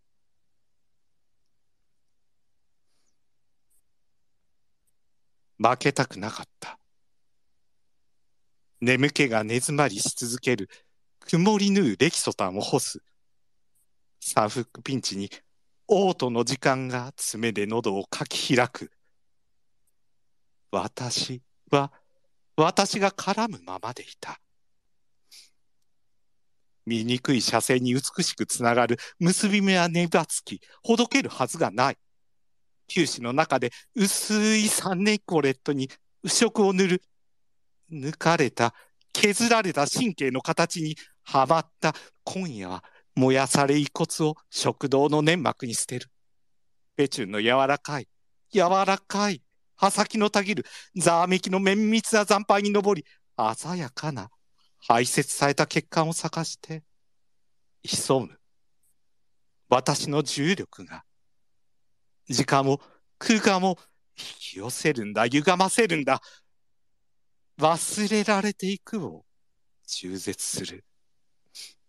この部屋の子宮から吐き出し逃れた低気圧が細い眠気の衛星をつかむ。重なり合っていく黒ずむ雲海を伸び続ける。世紀が下ごと貫く机の上だけに生きているしかない。繰り返される行為に混ざる雨粒をすべて鉢からはみ出したネット、ネット、ネット、ネット、ネット、ネット、ネット、ネット、ねが振動の中で吸い尽くしていく。汝らは地の塩なり。塩、もし、効力を失わば、何をもてかこれに塩すべき。後は用なし。外に捨てられて、人に踏まるるのみ。私の重力、平川過ちでした。ありがとうございます。がとうございます。ありがとうございました。途中文語訳聖書から、えー、マタイ伝福音書から、えーちょっと引用がありました。ありがとうございます。ありがとうございます。ありがとうごいやざいました。非常にスケールの大きい作品ですね。ありがとうございます。うーん。すごいですね。僕、前回の、こう、まあ、審査員に対峙した作品を朗読されるお二人から、2回目どうされるのかなって思ったんですよね。だけど、こういう形でお二人とも来るんだなっていうことをね。いや、これちょっと、すごい、すごいですね。なんか、最後、最後の朗読がまたこう、本当に締めにふさわしいというか、ガツンときて終わるという。はい。はい、ということで、改めまして、はるか平川山さんに、えありがとうございますーぜひ拍手 &100 点マークをパチパチパチパチ。ありがとうございます。いや、すごいな。途中、ねね猫が来てびっくりしました。いや、猫がでいろいろ落としていきました。と びっくりしました。いやーということで、改めまして、えーもうでも今日は本当ありがとうございました、皆様。ありがとうございます。うん、いやーあ、急にロボットになってしまった。本当ですね。急にロボットになってますね。なぜでしょう？方が来てくださって本当に感謝いたしたいと思います。あ戻りました。ええ私ロボットになりました？うん。今、和合さんが一瞬ですね、あの AI、AI 化していました。AI 化 ?AI 化ロボ化していましなんかずっとあの AI 化したいと思ってたんですよ。ああ、ちた。ょっと夢が叶えましたね、最後に。は いありがとうございます。2021年の最後に夢が叶ったという。はい、夢はあの詩を書く AI を作りたいということです。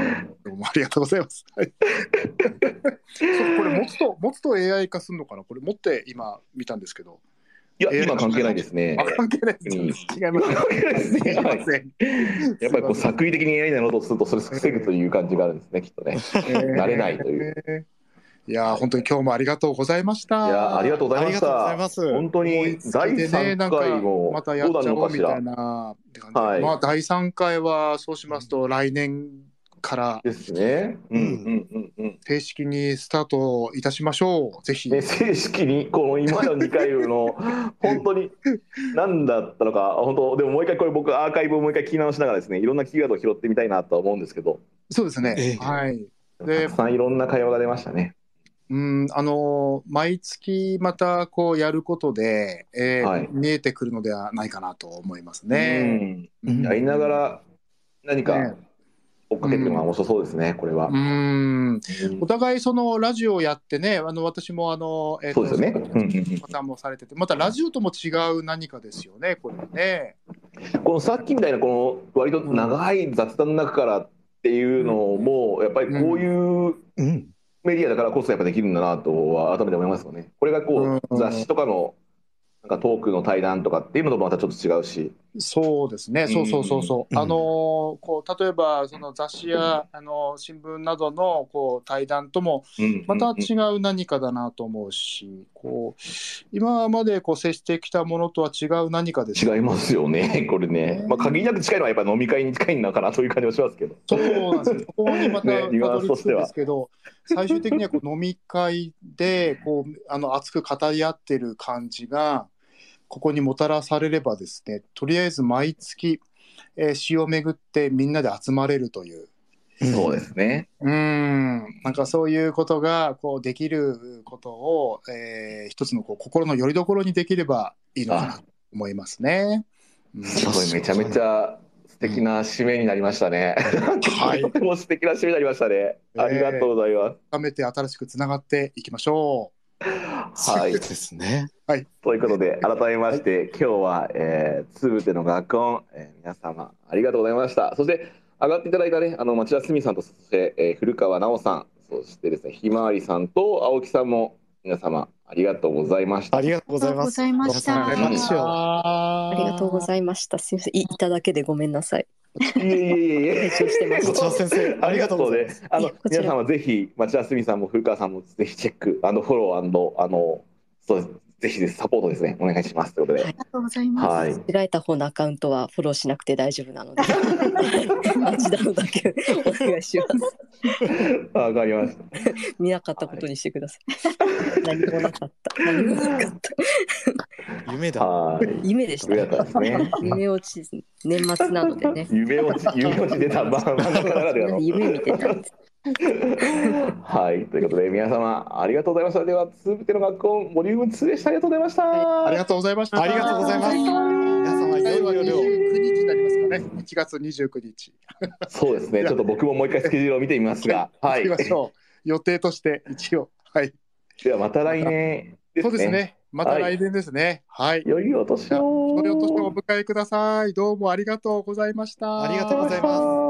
またお会いいたしましょう。ありがとうございました。それでは、終了いたします。失礼いたします。100点、100点。ありがとうございました。ありがとうございます。おやすみなさい。良いお年をお迎えください。